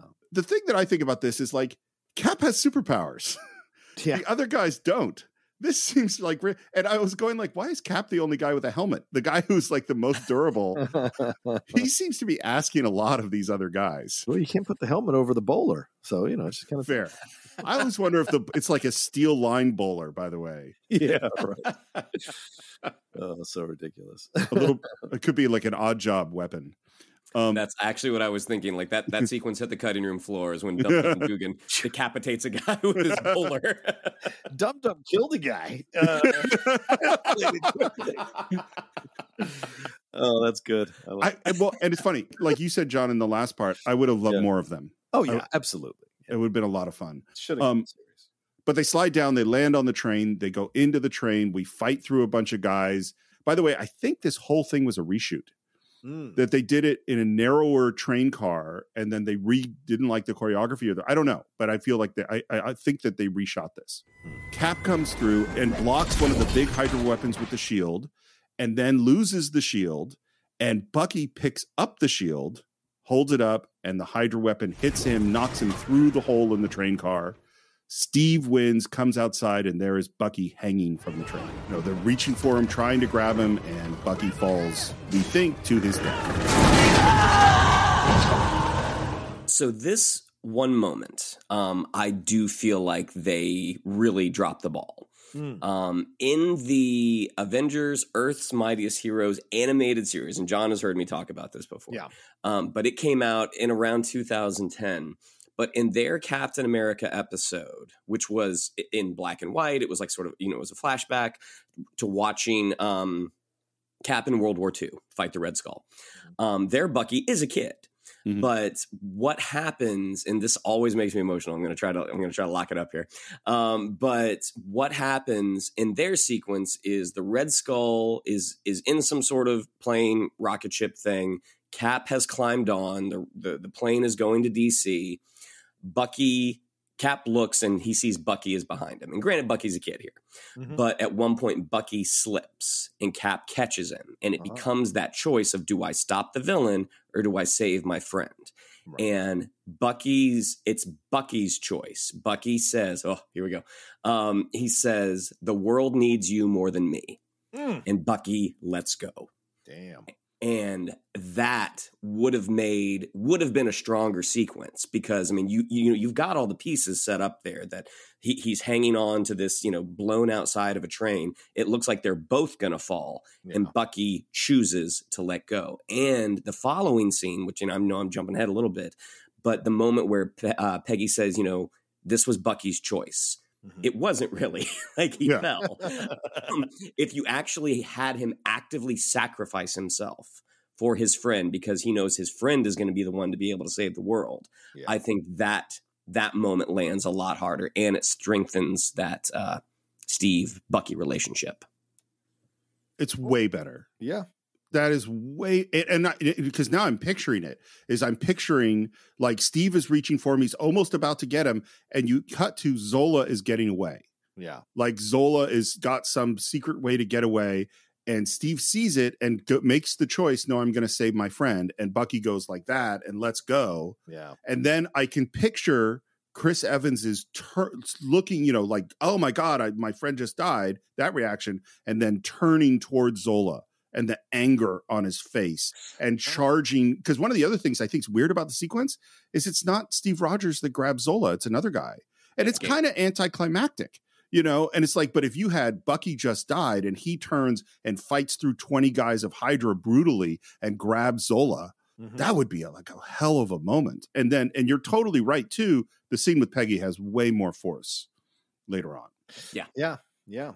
These are I- great I- points. These are great points. I'm on. I'm on Team Shannon on this one, 100. percent Well, again, I can't take credit for that idea. Again, like the, the animated series is the one that did this, and I feel like a lot of the comics. Yeah, but you this- told me about it. Yeah. So okay, let's you know take what? I'm the- taking. you know, I'm taking the credit. Take the credit.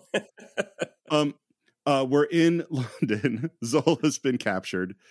This is it's this is like one of those scenes of like here are two really good actors having a really good time playing this scene. Oh, He's in like a prison cell, nervous. He sees some blood.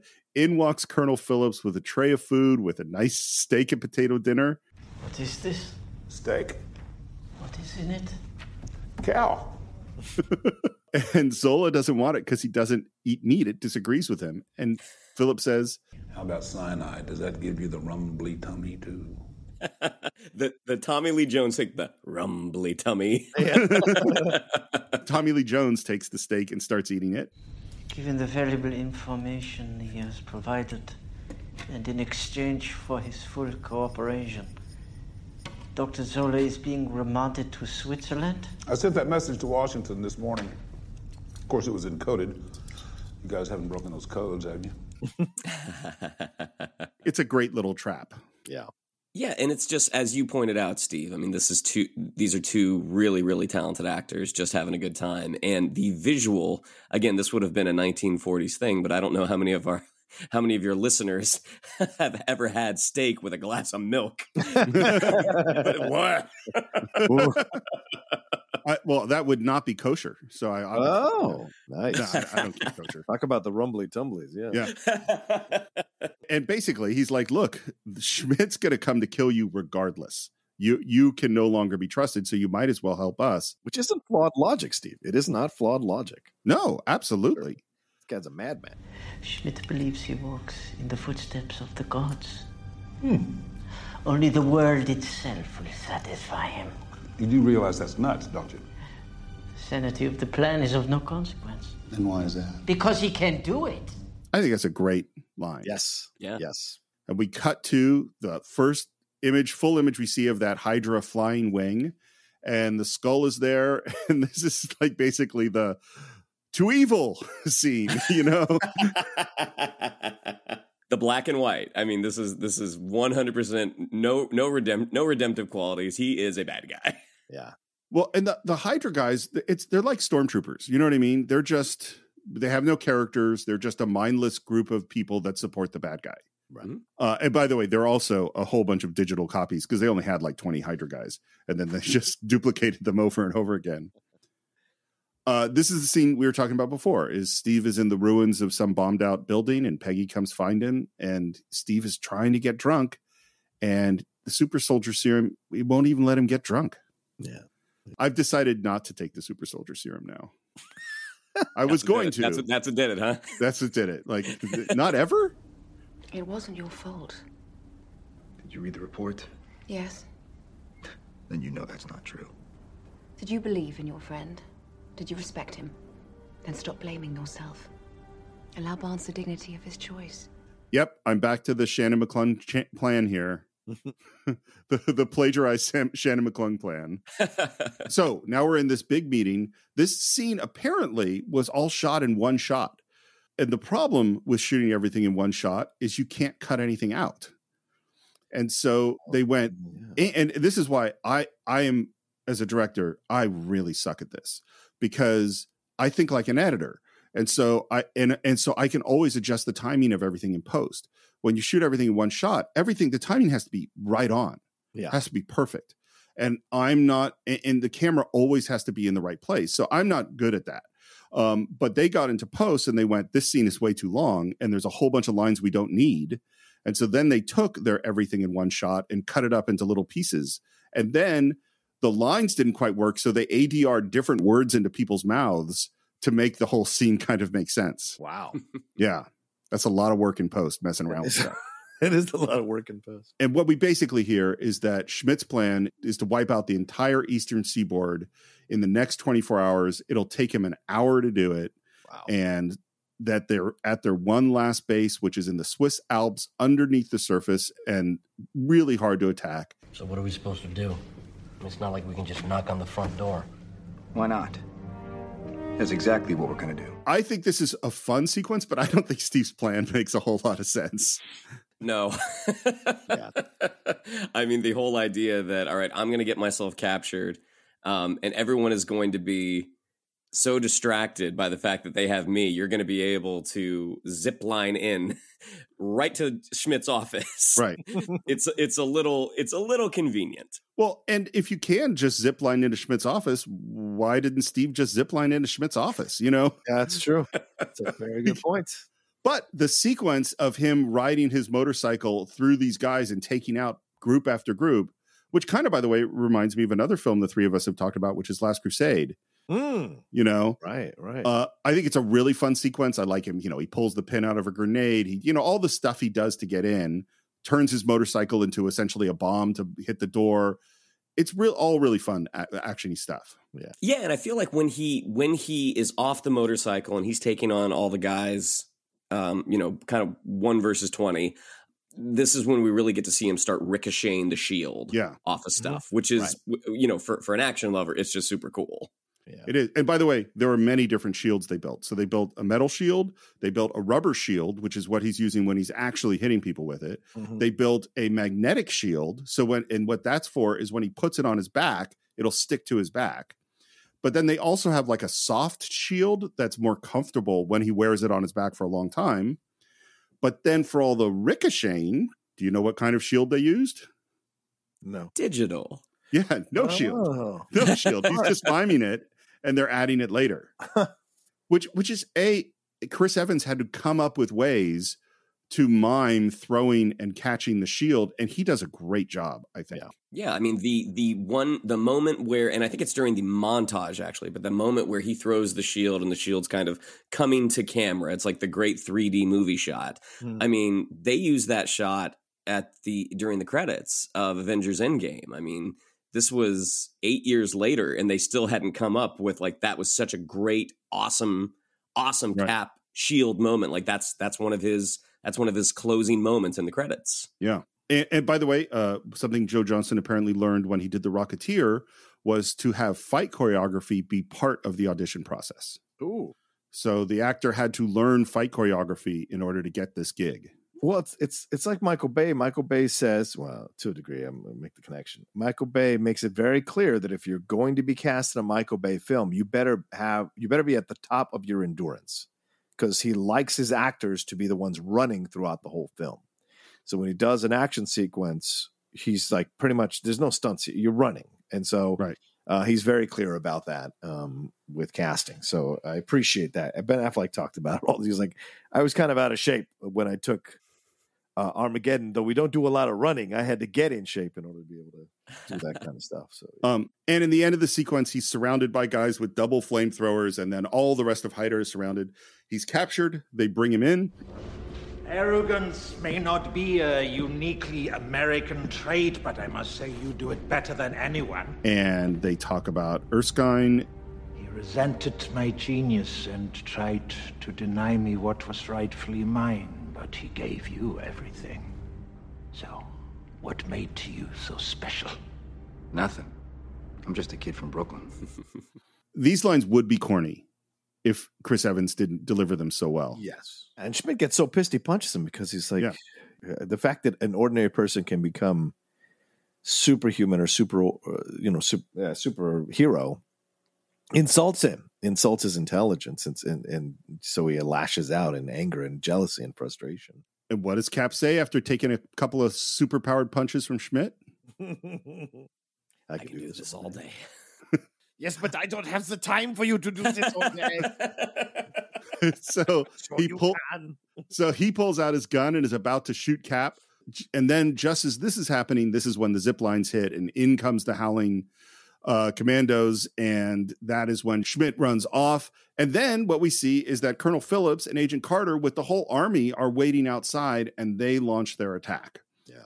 Uh, which, by the way, I don't understand why the Hydra soldiers are standing in front of the wall. It seems like they don't understand the technology of a wall. Walls only work if you stand behind them. this is again this is like the big act 3 sequence where you you have to suspend your disbelief a little bit but it's like wow you have superior weapons and the high ground i mean we learned from episode 3 like that's all you need all they would have to do is stand on top of that wall and just pick those soldiers off but then you know we don't have the we don't have the fun exciting sequence of the good guys Right. winning Well, and what we heard before basically was it's impossible to frontal assault this place, which is pretty much exactly. I mean, what we don't see like our guys inside take out the defenses that allow the people in the front to get in. We don't Mhm. see that. Right. What we do see is Steve chasing uh, the Red Skull through these hallways. He throws his shield in order to stop a door from closing, and then Peggy shows up. You're late. And there's a long look between them, a romantic moment, and then Weren't you about to? Right. and he grabs his shield, heads off after the skull, who's uh, gotten into the flying wing. Cap runs through this airplane hangar, taking out guys as he goes. A lot of this is digital, but fun. And he is running after the plane, and he is not going to catch the plane. So it's a good thing that Colonel Phillips and Peggy pull up in that cool Hydra car. and proceed down the longest runway in history Yeah. before we get to that Fast and Furious movie where they have an even longer runway. yeah. Um, and they're chasing after him. And I like that he hits, you know, the the the superpower rocket button and flames shoot out of the car. All fun. He leans in and has one last kiss with Peggy. Go get him. And Philip says, I'm not kissing you. Such a great line. I mean, the the moment because because I feel like uh, uh, going back to that original screening that John and I got to go Mm. got to go to that moment where Peggy says "Go get him." It's like even though like there weren't a ton of people in that audience, like it was so empowering. Like yeah, Yeah. go get him, Cap, and then you have that great comic button with crusty old Tommy Lee Jones. I'm not kissing you. D- I wonder, does Marvel have a punch up guy that goes through and just adds one liners? Certainly. Oh, what? I, I- I think they have. I, I think they probably have a staff of punch up Yeah. people. Yeah. Who who go in and add one liners. My my guess is that that could have been a Joss Whedon joke. Mm, totally. Maybe, yeah. Well, because it is one of the things that Marvel, when they're doing well, does so great, which is you can be emotionally involved in the story, but those jokes keep coming, you know, Mhm. and they and they manage to hit the right tone of not too jokey that it takes you out of it, Yeah. but fun and in the moment.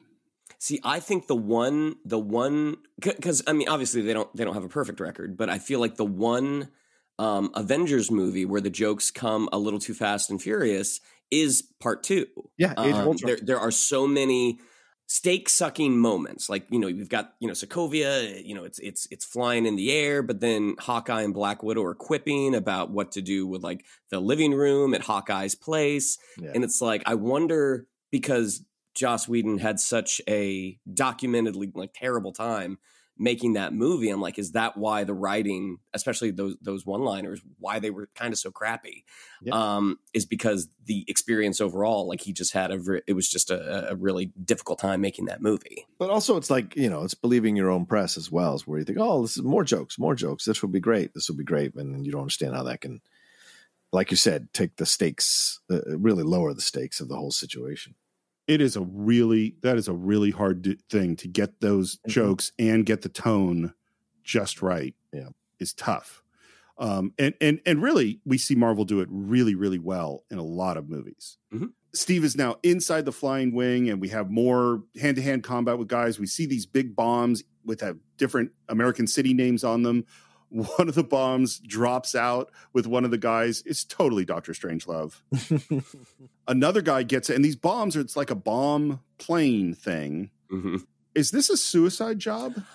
I mean, I didn't get the sense that those were bombs. I got the sense that they are just smaller aircrafts that will then Mm. carry the payload. But I mean, that that probably your theory probably Yeah. makes more sense. Yeah, So this guy jumps into one of the these bomb slash planes, whatever it is, and Steve sees him, tr- gets his shield, tries to open up the thing. Another guy jumps on top of Steve on top of the plane. He loses his shield. We drop out, and now we're on a fight on this small plane thing, out in flying around. I, I really wonder about the thoughts of the Hydra guy who's on top of this thing fighting with a super powered guy, Yeah. just going like, "I regret my choices." you know. there, there's no way I make it out of this. I mean, even if I win the fight, I'm still going to die. milk was a bad idea. And his death is one of the more brutal, I think, in Marvel movies. Oh yeah, yeah. Oh yeah, that's the the Raiders the Raiders death, the propeller. Yeah, but we don't see the Raiders one. Yeah, yeah, yeah. This one, you see him fly into the propeller and become just a burst of, you know, blood. Pretty nasty. as as much fun as this sequence is, um, I do feel like this is one they probably could have lost. That we we just want to get Cap to fight Red Skull, like we just want that confrontation, and it's just it's just funny that you know he he goes out on the little mini plane and ends up back in the big plane. It's just like I was like, nah, let's let's just get to it. Well, and and this is the thing is I'm not that emotionally involved. Mm, I, I'm enjoying the action sequences that are relatively well done, right. but I don't feel like I don't feel a lot of emotional tension around this thing. Mhm. You know, Fair enough. You know what else? Uh, going back to the Shannon McClung Bucky death plan, is that if it wasn't Zola, if it was the Red Skull, Mhm. and he got away, then his anger towards Schmidt would be much higher in this scene. Mhm. Yeah. You know, uh, you know, we're talking about the back half of the movie, and, and as as we're talking about this now, because we're getting close to the end, it strikes me that not only did they kind of maybe didn't hundred percent reinforce the relationship between Bucky and Cap, so that the death carries a little more weight, they also kind of sideline Schmidt as Yes. more than you know because you've got the montage, you've got all this Captain America stuff, where folks, but we don't see him going into these towns and torturing people and killing people willy nilly, women, men, and children, like old people. We don't see this building anger that we need to have as an audience, so that we're cheering for Cap even more to stop this monster. Um, and I and I, I imagine that's a conscious choice because they're trying to make this like a 1940s type movie where you don't really see too many unsettling things going on from the villain side of things in a World War II movie, but still, I think it's a modern audience. You've got to show them a little bit more.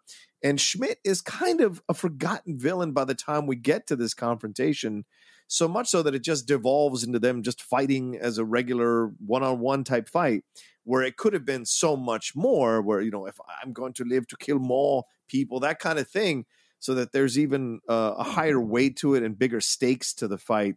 More than just stopping this guy, it's about all these people who have died that he is avenging in a way. And I think they could have carried a little more weight there if we'd had more time with him.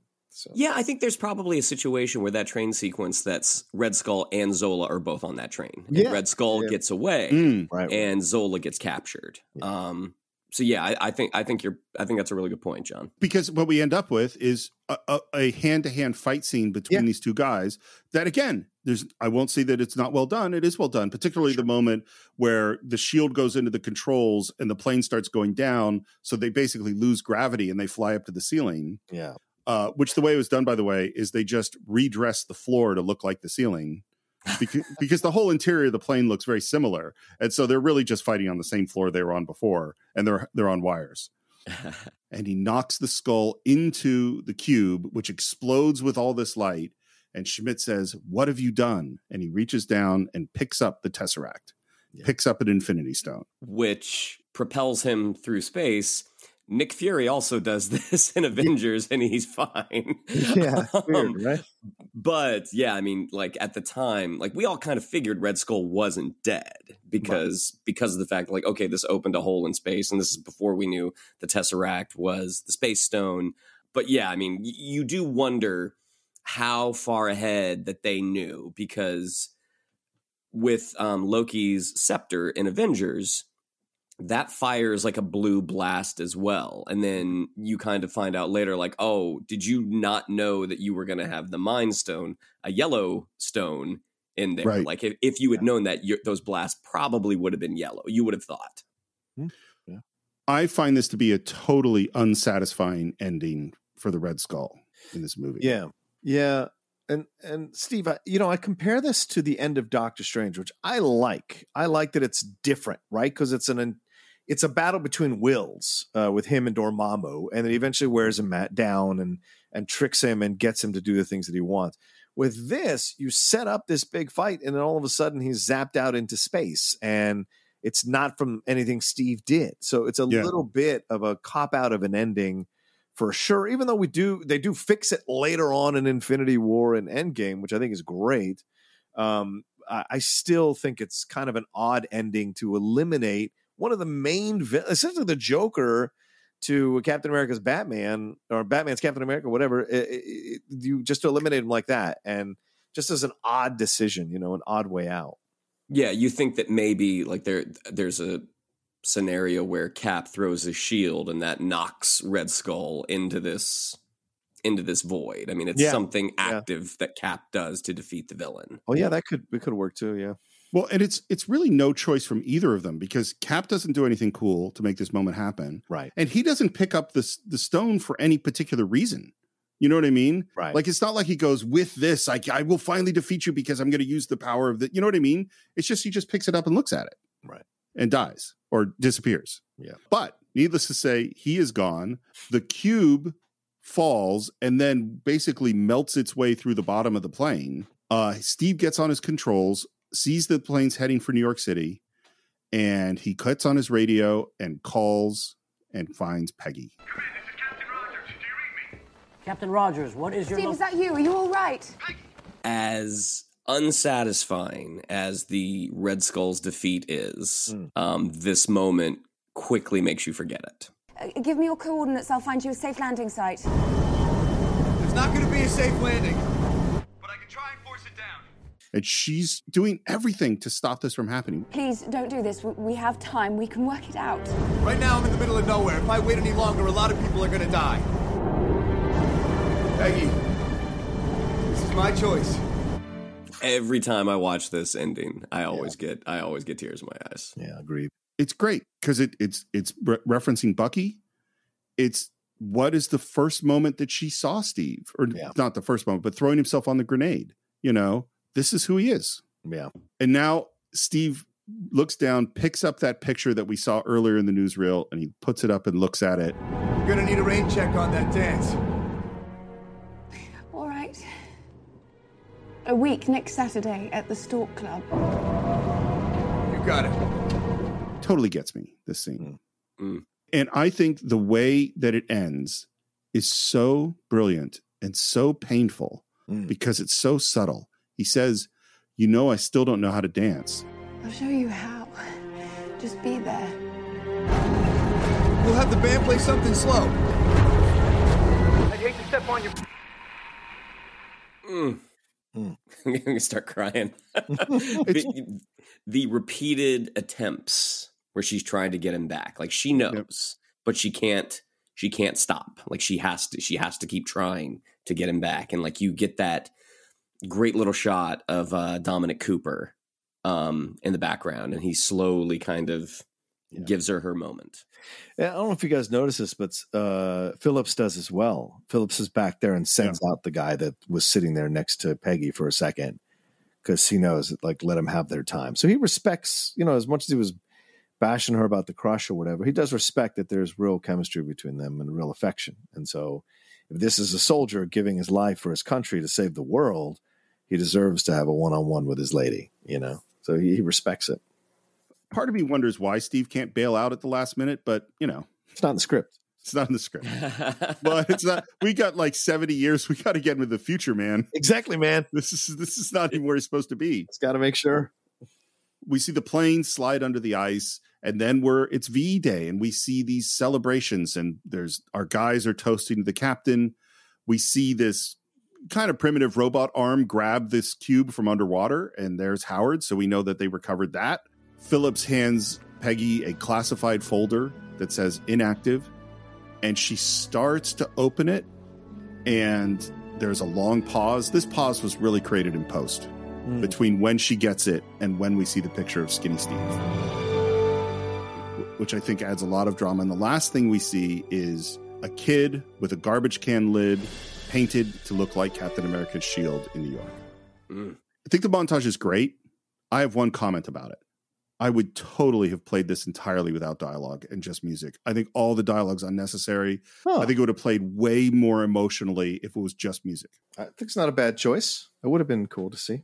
Is there a ton of dialogue though? Like I'm trying. Yeah, to we hear Howard talking about finding the cube, Mm. and the, we hear the toast to Cap. Like I don't need to hear them say to the captain. We could just see them toasting, and I would understand what was happening. Gotcha. Gotcha. It's black. There's a pause. We hear the sound of wind, and then we see Chris Evans open those beautiful eyes, and we hear the sound of a baseball game on the radio, and we see that he's sitting in this very 40s looking kind of hospital room ish, and this woman who I think is perfectly phonally dressed as a period person. It's Peggy. She's essentially a version of Peggy. And it's it's just exactly slightly wrong. Yeah, yeah, yeah. You know what I mean? Like the hairstyle is like a modern version of someone trying to do a 40s hairstyle, not a 40s hairstyle. Mm-hmm. So that actress, her name is Amanda Righetti. Um, She was a regular on The Mentalist, which was a CBS procedural from a few years ago. She was a regular for several years, um, and I recurred on The Mentalist. So Hmm. as she and the guy who played, they they were both like federal agents, but um, the guy who played her boyfriend was an actor named uh, Owen Yeoman, I believe. They were leaving the show right as I got on the show, but there was one episode where our paths kind of crossed, and not only I think she, yeah, she had already done Captain America at this point. Um, but Owen Yeoman was also because he's a big, like six foot two, six foot three, like you know, really square jaw looking superhero guy. Um, he also uh, had had a lot of brushes with being cast in Marvel and DC films, and he Oh, was wow. actually telling me uh, stories. Like there was one that he was offered. He was offered Guardians of the Galaxy, a role in it, and he ultimately wasn't able to take it because the schedules conflicted with the Mentalist. Wow. Mm. Yeah. Wow. Fuck. I'd be so mad. That's brutal.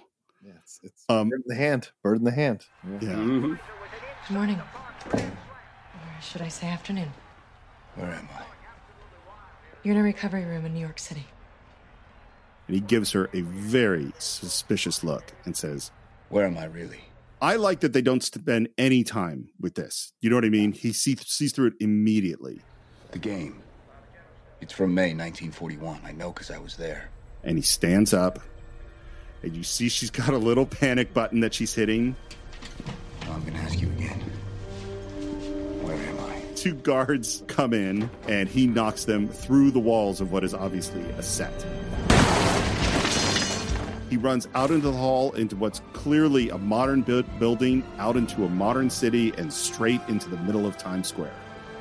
Mm-hmm. Mm. You know, sometimes the circle around Steadicam shot or, or tracking shot is overused. I think this is a great one. And, and he's dressed in the same clothes he was wearing when he first became Captain mm. America after the serum, right? He puts on the white shirt and Mhm. runs after the guy. So he's wearing, I think, the khakis and the white shirt as well. And so it, it kind of uh, fits perfectly with what we, when we see him running through the streets of New York. And here he is running through the streets of New York again, except it's 70 years later. it's it's a great i think it's a great moment and as he's looking around and seeing all the crazy lights and screens of times square we hear Hey, soldier. and there is nick fury Look, I'm sorry about that little show back there, but we thought it best to break it to you slowly. Break what? You've been asleep, Cap, for almost 70 years. now this scene was much longer and you can watch the deleted scene they had a whole conversation about stuff Mm. and it's so much better that they cut it out Agreed. You gonna be okay? Yeah. Yeah, I just. I had a date. Yeah. Oh, and if you have more in the scene it takes away from that moment Yeah. you know um by the way i just heard uh samuel L. jackson interviewed i think i was on uh, on fresh air Mm. And what I didn't realize, which maybe you guys you probably knew, but I hadn't th- ever thought about, he is the is the highest grossing actor in terms of the movies he's been in. Yeah. Not the movies he's been the lead in, but the movies that he's And- been in. Yeah. not necessarily how much money he made personally. Right, right. Exactly. But because he shows up in all these Marvel movies and Star Wars movies and Jurassic Park Yeah. and Pulp Fiction and all these things that made lots and lots of money, he is like a lucky charm. Like in Infinity War, Endgame, and then Spider Man Far From Home. Just those three. I mean, granted, Far From Home he did he did quite a bit in, um, but those three, just in that time that that two year time span, like right there. I mean, that's billions of dollars. Yeah. I, I really wonder like Hugo Weaving coming to be the Red Skull in Infinity War for, you know, he probably worked a couple of days. Like Well, that I wasn't wonder- him. Oh, it's not him? No, that's, that, uh, that is an uh, actor from The Walking Dead. Uh, yeah. Is it Stephen Marquand? Uh, Marquand, yeah, Ri- uh, yeah, or is it Richard Marquand? I, I think. Uh, Oh, Richard Marquand directed Return of the Jedi. It's Ben Steven, Stephen something. Marquand, sorry. Um, but yeah, he he is an impressionist, and one of the impressions he could do was uh, Hugo Weaving as the Red Skull. There you so go. they, he's the one that they he's the one that they put in the makeup. yeah, Well, you Ross both- Marquand. Ross Marquand. Yeah. Ross Marquand. You've both ruined my question, but I'm going to stand by it anyway, which is that you you come in, you're an actor who's known and you come in for a day or two. I always wonder like, well, how much you got to get paid a pretty good check. Sure. You know, because they really want Sam Jackson to come back for, you know, he worked 2 days on this maybe. Right. Maybe. And then we have credits. And of course, we have our post credit sequence. And it's Cap in a gym, punching a heavy bag, punching it faster, knocking it off the chain across the room. And we hear, Trouble sleeping? You here with a mission, sir? I am. Trying to get me back in the world? Trying to save it. and then strangely enough, you go into a preview for the Avengers. John, do you remember was that at the screening that we went to? I don't think it was. I think it was later uh, when we went to see the actual thing, which they do sometimes at Comic Con when they do these screenings. They kind of hold off on certain things. Uh, but yeah, this is this was a kind of interesting attempt to get people to understand this that they are creating essentially a connected universe because this hadn't really been done at this scale in the past. So this was their attempt to kind of make sure people understood what they were doing here. Um, and it's yet another reason why I think it's the first real Marvel Cinematic Universe movie that connects everything. Yeah. I mean, I had always wondered if if this was always the plan that the Avengers trailer was going to be at was going to be the post credit sequence because that that sequence of t- of uh, Steve waking up modern day. I'm like, what a great post credit sequence! Like it literally ends with the kid holding the shield. You do your credits, and then boom, like you, you know, you have Steve waking up in the modern day. Like I wonder if that was possibly the original plan um, or if they were like, nope, we just want to get we want to get uh, uh, the first footage of the Avengers out there. Yeah. I am totally with you. I think as a movie, a self-contained movie, the Steve waking up as the post-credit sequence is way more dramatic. Mm-hmm. But this is the end of Captain America: The First Avengers. By the way, when they started production, their plan was we don't want to do a lot of CGI. We don't want to do a lot of let's make everything practical. It's a period piece. We want to make it all feel real and gritty. They ended up with 1600 effect shots. Wow. Jesus. And of course, it was footage was shown at Comic-Con, which you guys were there for, and then it was released on July 19th, 2011. And what's so cool, Joe Simon, who created Captain America, who sued to stop the movie in 2000, was there at the age of 98 for the premiere in 2011. Wow. And he died a few months later in December. Wow. Wow. Yeah. I mean, but how beautiful that he got that he he lived long enough to see it. Yeah. Yeah. It outgrossed Thor. It killed X Men First Class and killed Green Lantern. Green Lantern was destroyed by Captain America: The First Avenger. Rightfully so. It grossed over three hundred seventy million dollars, making it, interestingly enough, the third highest grossing movie from World War II. Wow. I hadn't even thought to put it in that category. I wouldn't have either, but Wikipedia gave me this piece of information. I'm curious. What are is Saving Private Ryan? Saving Private Ryan is one. And you mentioned earlier both the director and the star of this film, John, someone who you had to be in good shape and maybe do a lot of running. Oh, for. wow. Pearl Harbor is number two? Pearl Harbor Oh. is number two. That is fucking heartbreaking. What a crime. that movie is a shit show, man. Other than the terrible. Pearl Harbor bombing, Yes. everything else around it is absolute shit. Oh. Yeah, And it's an absolutely terrible movie. Yeah. Um, I will give my final thoughts first, which is I feel like I've I, I feel like I've said them, which is Act One, up to the creation of Captain America. I absolutely adore this movie. And the rest of it I like, and I think we've really highlighted the things that could have, for me, made it a little bit better.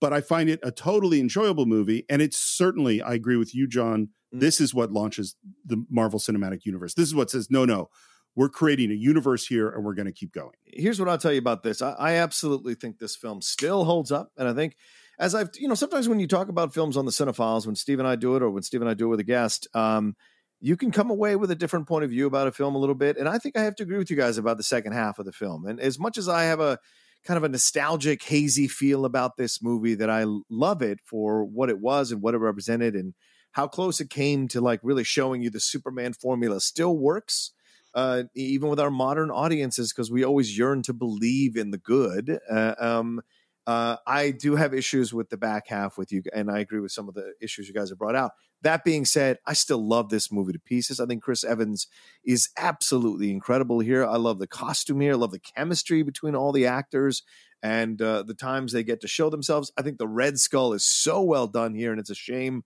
that Hugo Weaving did not want to come back and ever do it again, and still is adamant that he will never come back and do it again, which is such a shame. Um, and also, I like the feeling that you get coming out of this movie, which is that this is symbolizing what we aspire to be, what we want to be. And in some ways, which I think is great, the Captain America character, for better or worse, as the films go along, represents America, both the good and the bad.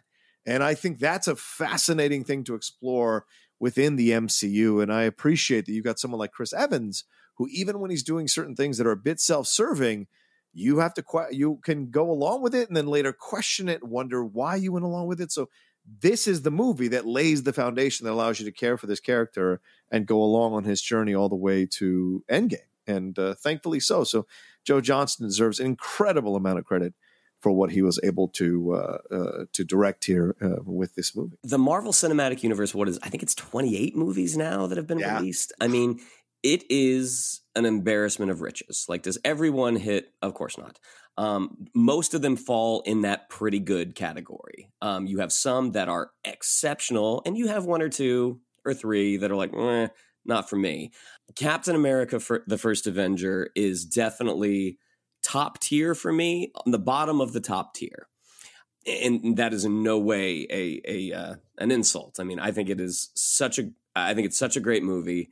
Um, it just perfectly captures sort of the the innocence of that time period. And as I said at the beginning, like if Chris Evans is not cast as Captain America, who knows if the Marvel Cinematic Universe turns out the way it did? Because with you know with Robert Downey Jr. and Chris Evans, the the, the yin and the yang of our heroes, um, we got such an incredible journey, especially leading up to Endgame, um, you know, 23, 24 movies. Um, and watching, I think Steve Rogers has the most interesting journey in the Marvel Cinematic Universe because it, it's interesting how he and Tony, it's sort of telegraphed in the Avengers how uh, to- Steve says to Tony, "You're not the one to make the sacrifice play," and ultimately that is what Tony does. And uh, Steve talks about, or uh, Tony basically says to Steve in one of the movies, like uh, he he he doesn't like he doesn't live. Like I can't remember the, the exact quote, but basically Steve makes that choice at the end of Endgame to go back and and have his happy ending to go and live with Peggy. And you know, you, you we we hear about all the actors that had read for Captain America. Like John Krasinski has a very funny interview on one of the uh, one of the late night talk shows. I forget which host, but he was he was trying on the Cap outfit, and at the same time, and he was feeling good. He was in 13 hours shape. Uh, and then Chris Hemsworth walked down the hallway and went, "Hey, you look good, mate." And he's like, "Yep, I don't want to be Captain America." I don't wanna do this." but uh, Chris Evans. You know, I think it was probably a it was definitely a surprise of his casting at the time because he'd been Johnny Storm and the whole idea of an actor playing two heroes. I'm like, ah, that just doesn't make sense. I don't like that. How how right they were to not just go for him, but to repeatedly go for him because he did say no so many times. So that is what we think of Captain America: The First Avengers. And you know, at the beginning of this year, we laid out this plan that our goal was to do every Marvel movie on the 10 year anniversary of when it came out. But unfortunately, that meant we had catching up to do. So this year, we have done Iron Man 2, Thor, we did Incredible Hulk, and we have now done Captain America: The First Avenger, which brings us up to 2012 and the one movie that we can do on its 10th anniversary, and that is The Avengers. And after that, we will only be doing a couple of Marvel movies a year and 10 year anniversary when they come out. Yeah. And uh, if I can say one thing, we are recording this on the anniversary of D Day. Uh, and I think that's a very important, interesting kind of Wow. um, synergy of events to lead us to this moment to record it today. Um, this second part, you know, World War II film and all of that. So, uh, you know, just to kind of honor the sacrifices of the soldiers who laid down their lives on D Day and, you know, helped us win the war. So, just a, um, a, a commemorative thing and kind of a blessing for us to be recording this on that day, a film that kind of honors that in its own way as well. And you're saying that that anniversary is more important than the 10 year anniversary of a Marvel movie? yes, yes, I am. and I agree. That is, I'm really glad you brought that up. I hadn't thought about it. That's that is a really great point. And so that's what we think of Captain America, the first Avenger. But of course, we always want to hear what you think. You can visit us on our Facebook page or on Twitter at Cine underscore files, on Instagram at Cine-Files Podcast. You can follow the show on YouTube and subscribe there. Leave your comments. Subscribe on Apple Podcasts. Leave some reviews there. And of course, you can follow me at SR Morris on Twitter, SR Morris1 on Instagram, and Enterprise Incidents for all your Star Trek needs. John, how would people find you? You can always find me at The Rocha Says on Twitter, Instagram, and TikTok, The Outlaw Nation on Twitch, and my YouTube channel, youtube.com slash John Rocha Says, and my other podcast, The Geek Buddies, with Shannon, which Shannon is a part of, and The Top 10. Well, speaking of Shannon, thank you so much for coming on the show. Yeah. It has been so great. I honestly can't imagine talking about this kind of a movie without you. Oh, thank you guys. This was a lot of fun. And uh, let's say someone wanted to find Shannon McClung. How would they go about doing that?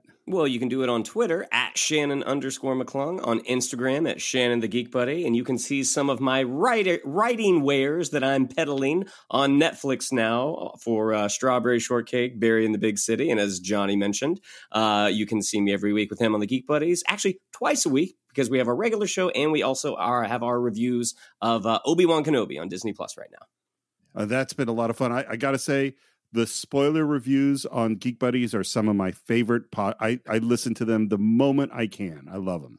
Oh, thank you. Very kind. And uh, I think that is it for this week. And we'll be back next time on the Cine-Files for another great film.